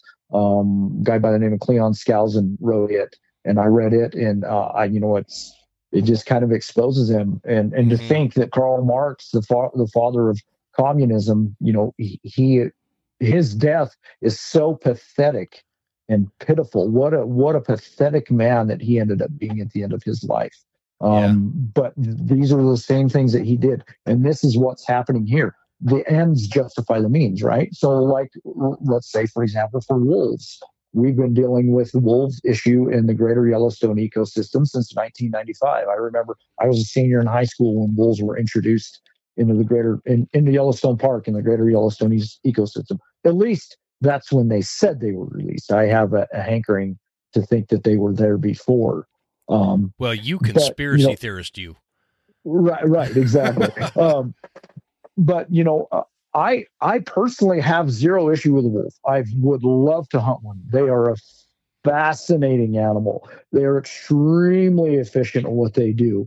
Um, they are wired to kill, and they do it, and they do it well. Yeah, it's unfortunate sure. that they've been able to been able to do it unchecked for as long as they have, because um, there's a lot of numbers to support it, but they have been a a huge detriment to ungulates in the greater Yellowstone ecosystem. Some of the most coveted um, hunting that there was for elk and moose around there is no longer exists, and it's and it's unfortunate to see that that happened. And and and wouldn't you think that if these animal activists were were truly acting in the in the better half of these animals that they wouldn't allow for this standby and allow for this wholesale slaughter that has taken place unchecked. Um, you know, so I, I think it's a bit of a contradiction in terms, but also in rules for radicals, the one of the tactics is to control the language. That when you control the definition of the words used in in a discussion, then you control the discussion. So uh, they there's I think it, a lot of play on words. I'm certainly no scholar. I did take mm-hmm. sophomore English twice in high school, but by no means does that qualify me as a scholar. Uh, I say that well, because I had to take it twice because I missed so much school my sophomore year. Anyways, you were busy um, hunting. Right, priorities. Uh, but you know, I, you know, the definition of words. You you'll hear them say a lot of times reintroduction you know, whether it be into the greater Yellowstone ecosystem or now into Colorado, or we're reintroducing yeah. wolves. okay. It's interesting to reintroduce them when a pack already exists. That, or it's not even the same species of wolves, wolf that existed in, there in the first place. It's a much larger, uh, a much more evolved and adapted animal that came that come out of Canada. You know, the Canadian gray wolf. Mm-hmm. They're much larger, bigger feet, built to run on snow, built to run uh, you know, on snow to run down herds of caribou, and and that's how they hunt. Um, my boss, um, Max, is his name, and he'll be 80 years old this fall. His uh, he he married into the ranch that that they operate, and he said that his father-in-law told him the last wolf that he knew of that was killed in this country was about 1921 and 1923, I think it was. Yeah. Um, over over in Belle Fourche, South Dakota, at the center of the nation museum, there's a, a, a display of an old wolf. They called him Three Toes. You know, he was in and out of traps. Eventually, lost a, a toe in a trap, but they finally got him. He was pretty hard on uh, livestock, but he he hunted all by himself. He didn't hunt in packs like they do. Uh, like these Canadian gray wolves do. So totally different mannerisms. So I believe that would be um, a timber wolf. Exactly. You know, timber wolves. And that's what we had here. Were timber wolves. They were much smaller. Um, you know, as I understand it, a big timber wolf was probably 80 pounds. You know, maybe twice the size of, of a of a coyote. Yeah. Um, certainly not what what these animals are now. And so they have totally different mannerisms. Um, but you know, left unchecked, they have taken a, a, significant toll. I have no problem with these wolves. They do exactly what they're wired to do. However, I do take issue with a nameless, faceless, unelectable, unaccountable bureaucrat that seems nest that, that sees fit to sneak these wolves in in the dark of night when nobody's looking. Why? Is it because you're doing what you're telling me do, you're doing, or do I need to watch the other hand? Are the ends justifying the means? You know, in yeah. in you know almost 30 years of these wolves being in the greater Yellowstone ecosystem, I know ranchers that had you know lifelong grazing permits that have let them go because the predation is too significant. Um, and it's not all due to the wolves. The grizzly bears are pretty significant as well. Um, I know outfitters that have had camps that have turned their permits back because it was not profitable anymore. It was costing them money because they couldn't find the animals to hunt. Yeah, we've um, had that here know, in Idaho too.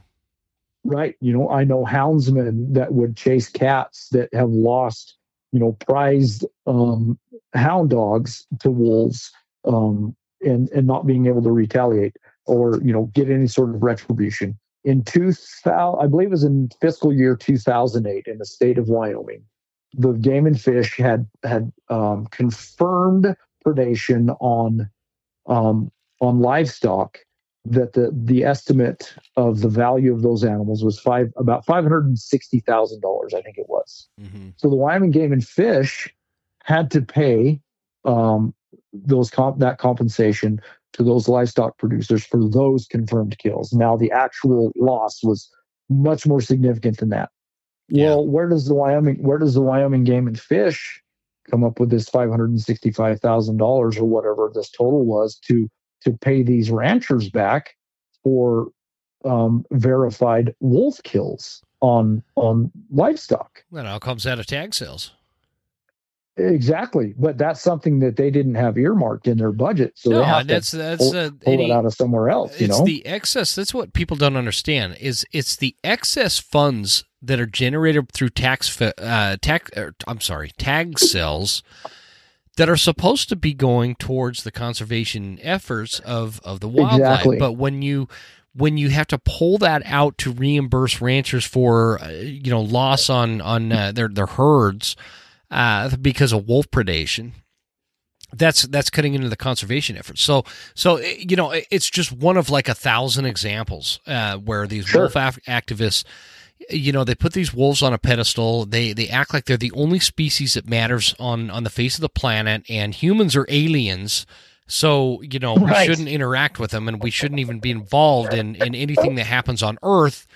Um, y- y- you know they what they're doing is detrimental to to the wolf, the the, the one species that they're trying to protect. Um, that is their, I guess, um, their focus on on trying to protect the wolf. Uh, the ends justify the means at all costs. Has what has created like the state of Idaho taken matters into their own hands from a sense of the uh, Idaho is by far the most liberal and I hate using the term liberal but they are the most liberal state when it comes to wolf hunting and trapping they have Right. they have given every tool that they could possibly give to the hunter and trapper to help get these wolves under control because they are such prolific breeders. They have done so much damage to the state of Idaho because they were left so unchecked for so many years. Because what and you know Colorado, they have this fantasy that maybe you know they're they're going to release these wolves and they're going to have Coloradans are, are going to have a hunting and trapping season. But the problem is is these pro wolf activists, these protectionist groups, they have their teeth already sunk into this liberal governor and this this uh, all these co- commissioners that they're appointing uh, that are essentially animal activists uh, or or at least vaguely or or uh, mildly anti hunting uh, and very pro wolf and and these people have been like the population of of Colorado has been under the impression that uh, you know CPW is going to come in and they're gonna they're gonna be like, oh yeah, we're gonna manage these wolves for the people, and the people are gonna really love it, and it's it's part of the natural landscape. The the thing that they're they're not getting, the information that they're not getting, which does not come from CPW, by the way, Colorado Parks and Wildlife, by the way. Um, The the information that the the public is not getting is is coming from the CPW. They're not getting that information because they have they have muzzles. They can't talk about this. They can't express their opinions during this period of coming up with a wolf uh, you know management plan. And so instead what they're getting is all the propagated information driven by the wolf activist folks that are that are talking about how great it's going to be to have wolves in the landscape. They're not talking about the 90% reduction in elk numbers, the the, the insane revenue reduction that, that is going to come because of that because people are not going to want to go to Colorado to hunt elk anymore because the wolves have de- decimated the herds in the backcountry. So what's the point of going out of state to hunt a st- uh, you know somewhere like Colorado um where where the elk won't even talk anymore because they know that if they bugle or if they make a cow call, that's just ringing a dinner bell to a pack of wolves that might be in the area. Uh, they can't hunt them. They, you know, they can't find them. The elk numbers are way down. The population has moved on. Uh, you're probably going to see uh, elk kind of end up into that agricultural interface down at the bottom of the Rockies. You're also going to see them move out into the plains because elk, you know, uh, by nature they are a plains animal. They're going to go Right. back there. Uh, they're going to get chased right out of the Rockies, and and these these wolves are to blame for that. And I am not saying that we need to annihilate and eliminate wolves at hundred percent. What I am saying is we need to disregard the wolf activists' opinions and focus on the science of this thing, which states specifically from experts that actually do this for a living and have been for a long time that wolf management is essential to create a balance because because overpopulated wolves destroy the balance of the ecological systems on the landscape. So if you ignore that, that's where the wild game takes a hit and that's where hunters in Colorado are going to suffer. and and that's yep, you're right. You know, and we went through it here in Idaho, and now we're just starting to get a handle on it, and that's because we do not have what Colorado has, and that is a progressive leftist liberal government that is all tied together and teamed up against everybody else. So so hunters in Colorado, they really don't have a voice on this issue. And that's what's scary. I don't want to see that spreading. Wyoming is the same way from uh, you know as what I was talking about with uh, with Idaho. Uh, you yes. guys, we we you don't have that that leftist leftist progressive ideology that has um, essentially taken over the, the the state control and the state government. The uh, there's still a lot of common sense in our states. There's just not in Colorado. I, I, I hate to say, like you know, I don't mean to have this dark cloud raining down on on our hunters in Colorado, but man, you guys are in trouble, man. You you have this progressive leftist liberal government, like you're fucked. I I, I just don't I don't know. You know what I mean? Right. You're no, you're absolutely correct because uh, you know again going back to how well organized, how sophisticated, and how smart these yeah. anti-hunters yeah, and, and activists design. are. Absolutely. You know they learned their mistakes from Wyoming, Montana, and Idaho, and and their wolf management plans. And for a long time, the U.S. Fish and Wildlife drug their feet on approving, um, you know, hunting seasons on these wolves in those three states in the Greater Yellowstone ecosystem.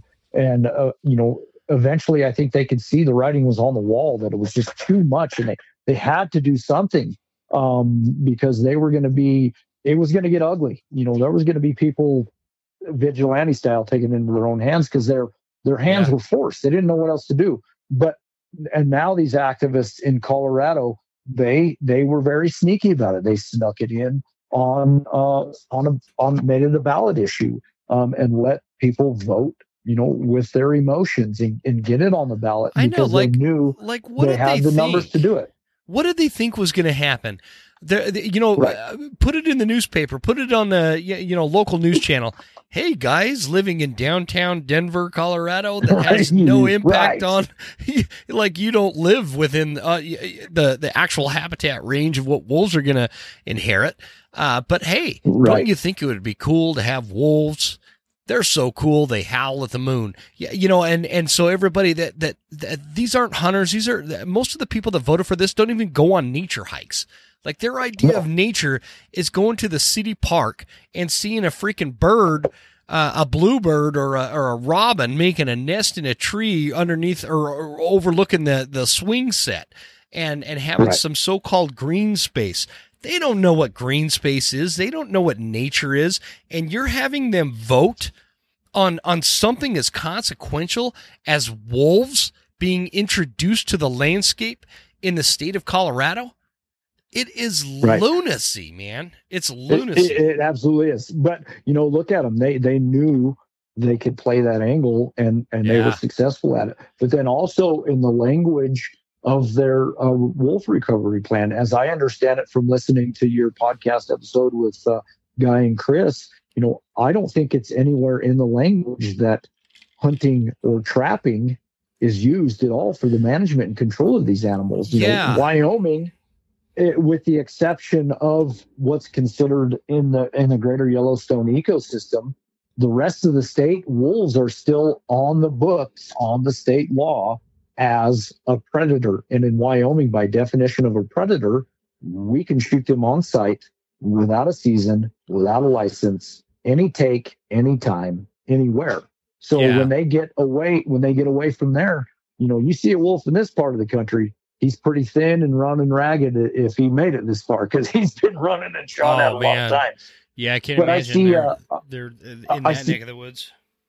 No, no, very few and far between. But you know, I see this wolf issue with Colorado and Utah turning into a states' rights issue because, according to Wyoming's laws and rules and, and definition and language, if a wolf comes out of Colorado into Wyoming, and is causing trouble, guess what? We can shoot it on sight, no questions asked. Yep. Well, what if it's a collared wolf? What if it's DNA'd back to this Colorado herd where they can't be hunted? And then, you know, Colorado steps all over the, the toes and the rights and you know, you'll get some activist court like the Ninth Circuit Court or whatever, and they rule in favor of Colorado and violate Wyoming's, you know, states' rights um, in no, exactly. being able to manage their wildlife. You know, well, it's a it's a giant, for lack of a better term, a giant shit sandwich. No matter which way you look at it. Yeah, and and it's a shit sandwich that all the hunters in, in Colorado are going to have to take a bite of because Colorado has oh, two major bite. issue issues. They Colorado has two major issues on the when we're talking about wolves. The first one being is that the uh, the activists well let's go back to the wolf management plan. The wolf management plan initially the, the first draft initially talked about as a last resort some means to management would be hunting and trapping okay?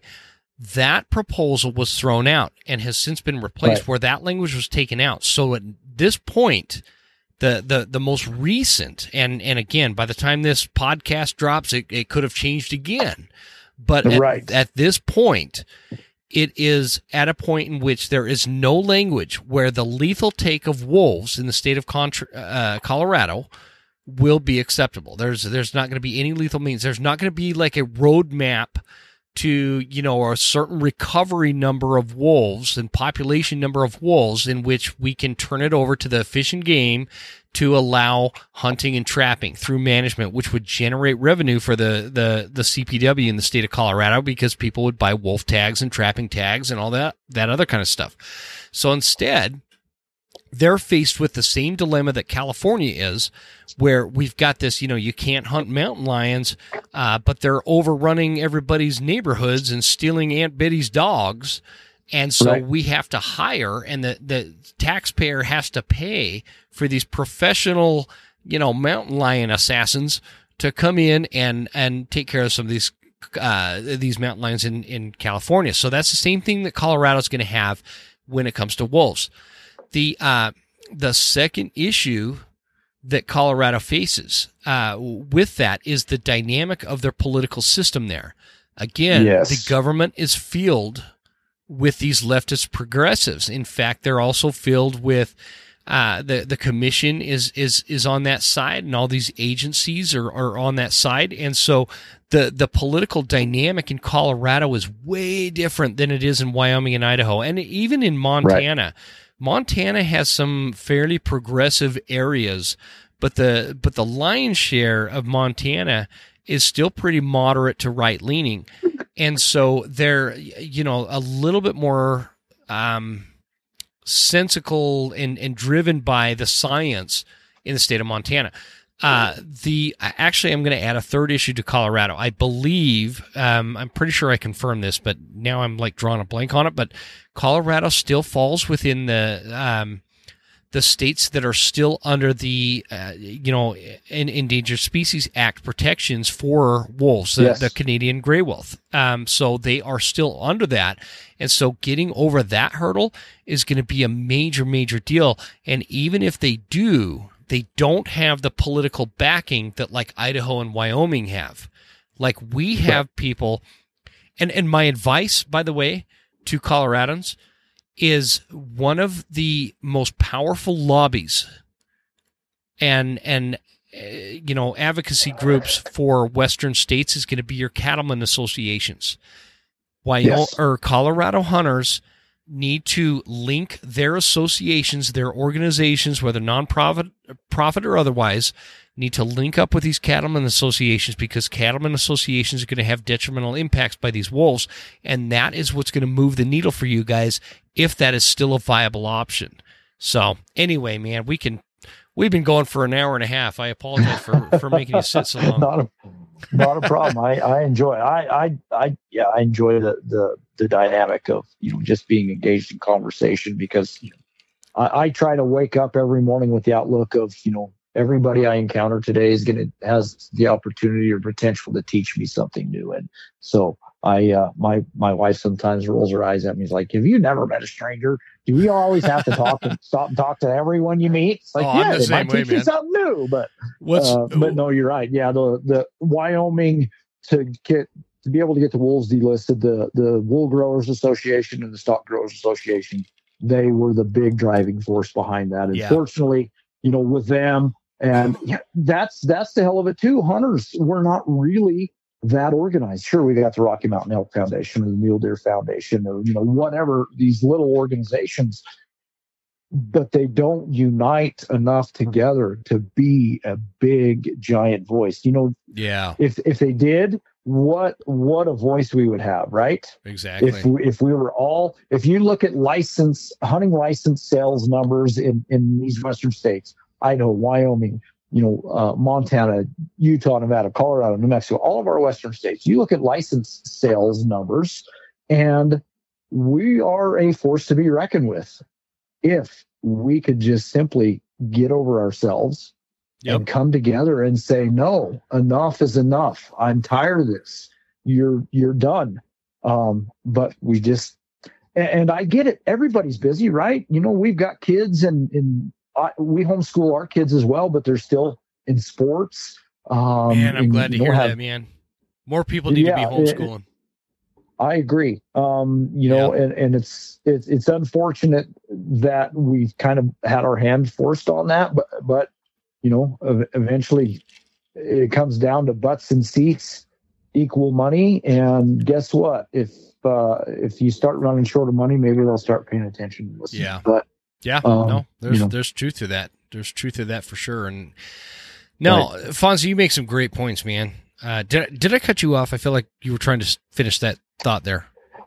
Well, you know, I uh, uh, no, not really. I, I guess one other thing, real quick, um, that you know, I think with this Colorado deal is it's going to be it's going to force the hand of federal land management agencies to um, you know not be able to do anything about it. And and they're going to run rampant and yeah you know good point. and, and these you know some of these large elk you know there's a elk herd in northwestern colorado that i think is probably the largest herd in the united states and it spills into wyoming you know and so we're going to see these magnificent things eventually go away like we saw with the greater yellowstone ecosystem. But one thing that i that makes sense to me and it's it's not a very it's not very popular opinion or um, a mindset. But i i think that if federal lands were managed in the states and and please don't misunderstand me. I, have heard you in another conversation. I'm not i'm not advocating for lands public lands to be sold to the highest bidder but i'm thinking i i think if they were managed at by the states and even more in every county level by an elected official. If you had an elected officer that his or her job title and description and the deputies that worked for them or whatever their their job titles were they were in control of managing the public lands within the boundaries of their county so that way there was someone to be held accountable and it doesn't matter if it's if it's for mining, forestry, um, you know, access for uh, recreation, or all of these things, you know, grazing, all of these things. If if if they were, if it was better able to be um, a some sense of accountability for those public lands, I think that we would see them those resources be better managed. You know, some in in the West, we're seeing a, a huge decline in the numbers of mule deer. And I don't know that you can necessarily put your finger on one cause of that, but all of these contributing factors, one of those being uh, a loss of habitat. Well, if we did some deforestation or thinning of forests, and you know, and we know what that does economically, you up there in the panhandle of Idaho, that's that's some big old growth um, fir trees that are highly sought after. Mm. And what does that do for those small towns? You've got your sawmills and your and your sawyers and your trucking companies. That those that's what fuels those small economies. I don't. I'm not saying going in and clear cut everything, but let's do some thinning that it's going to improve the habitat for wildlife and and agriculture, and it's also going to improve uh, you know the local economy because it's going to create jobs.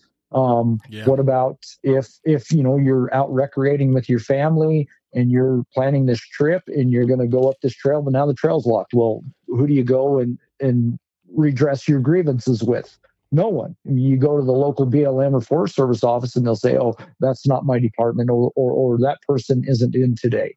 What do you do? Well, if you've got an elected official that's in the in the county seat at the courthouse, you can go stand on their desk and raise hell, right? And and if you don't like what they're doing, you fire them next time. Yeah. But I think with the with the growth of these federal bureaucracies. So talking again about my my boss Max, when he started managing this ranch in uh, in the early 70s, um, they they do have some uh, Forest Service land that they graze on. It's part of the Thunder Basin Thunder Basin National Grassland, and the office that manages that is down in Douglas, Wyoming. He said when he started working with them, there was one employee in that office, a, a, district ranger that handled the grazing allotments, the forestry, all of that stuff. One man.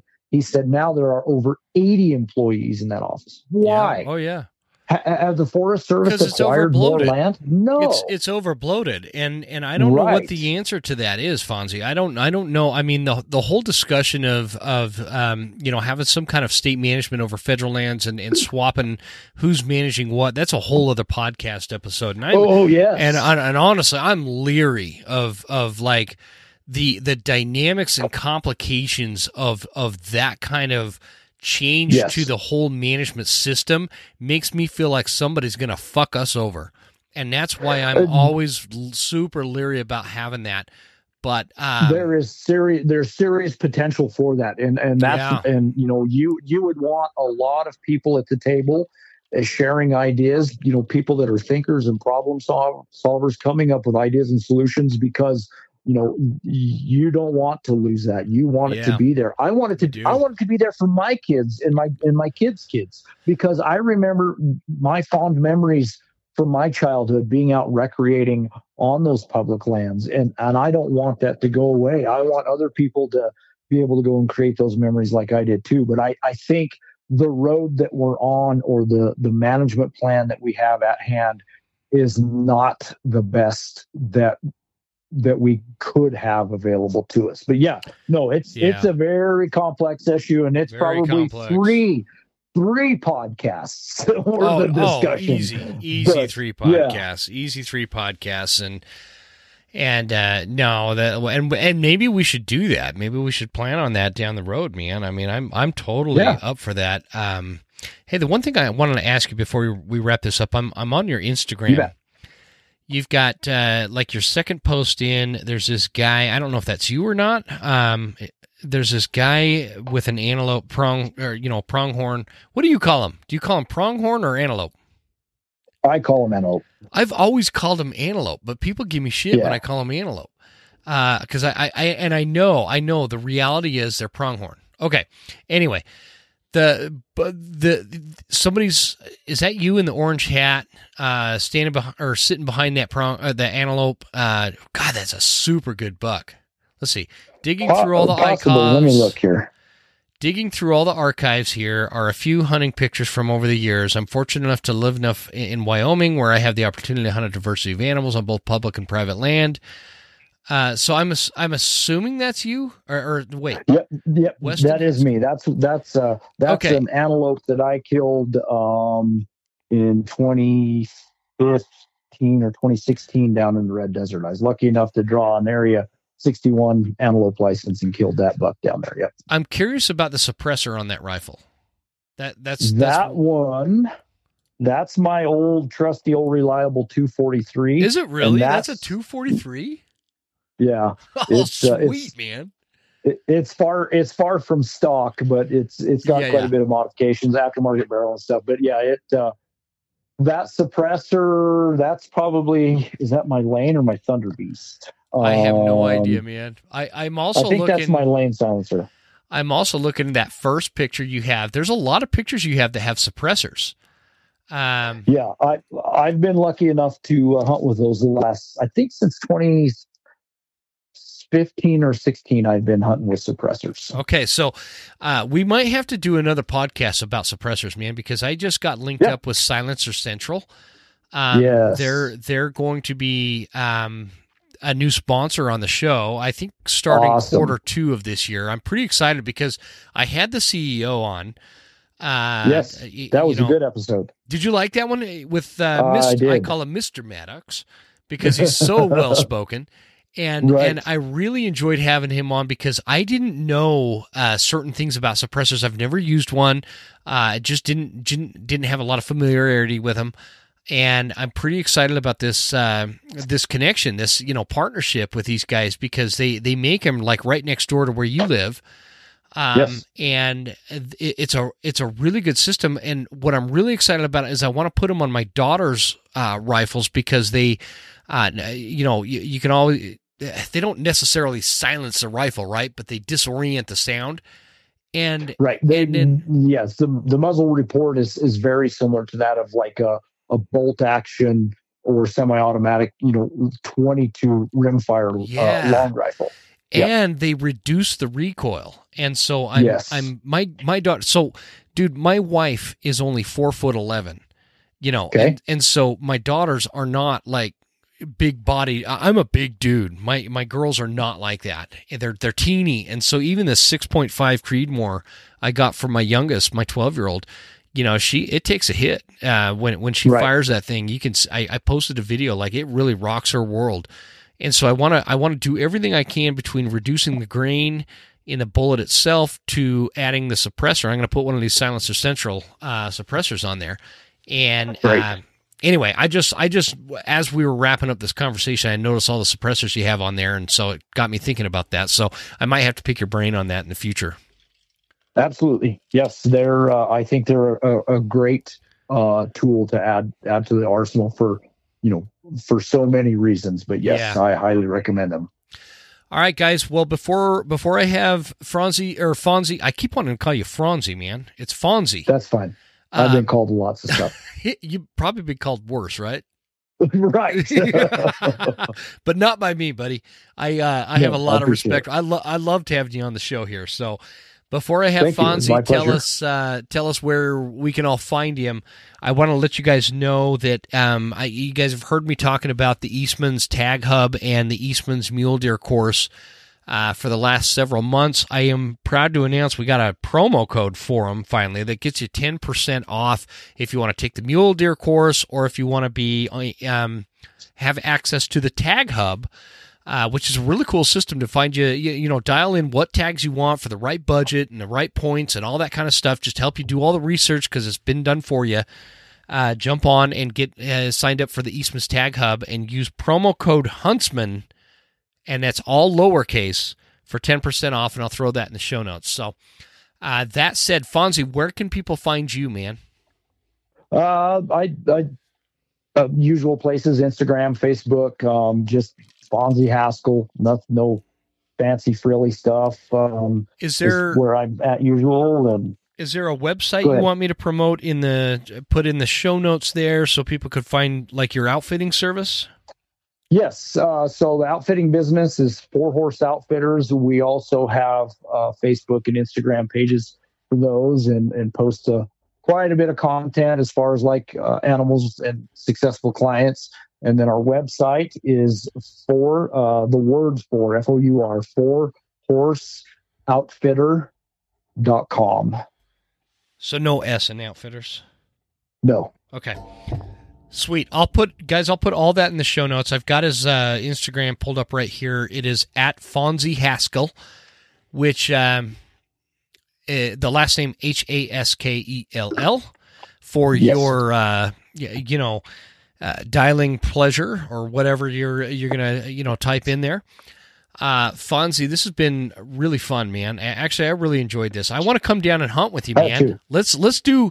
I, I wonder if there's a way we could hook up a turkey hunt to because uh, not for me. I, I just want to bring my daughters down, but you and I can hang out, and uh, you can you can put them in front of turkeys because you're probably a lot better at it than I am anyway. Well, I know where to find them. I'm not that good at calling them. I'm, I'm pretty good at calling coyotes and elk, but not so much uh, at turkeys. They're just they're okay. not too wild here. Okay, so here's what we'll do: you locate the turkeys. I'll call them in. The girls will shoot them, and you and I'll have a uh, nice time around the fire that night. There you go. Sound like a plan? That sounds like a plan. I like that. All right, buddy. Again, thank you for coming on the show. Stick on the line for just a minute uh, after we stop recording. And uh, thanks again for coming on the show. I really appreciated it. Um, it was a really Thank fun. My pleasure. insightful conversation. I thought so. Yes. Thank you.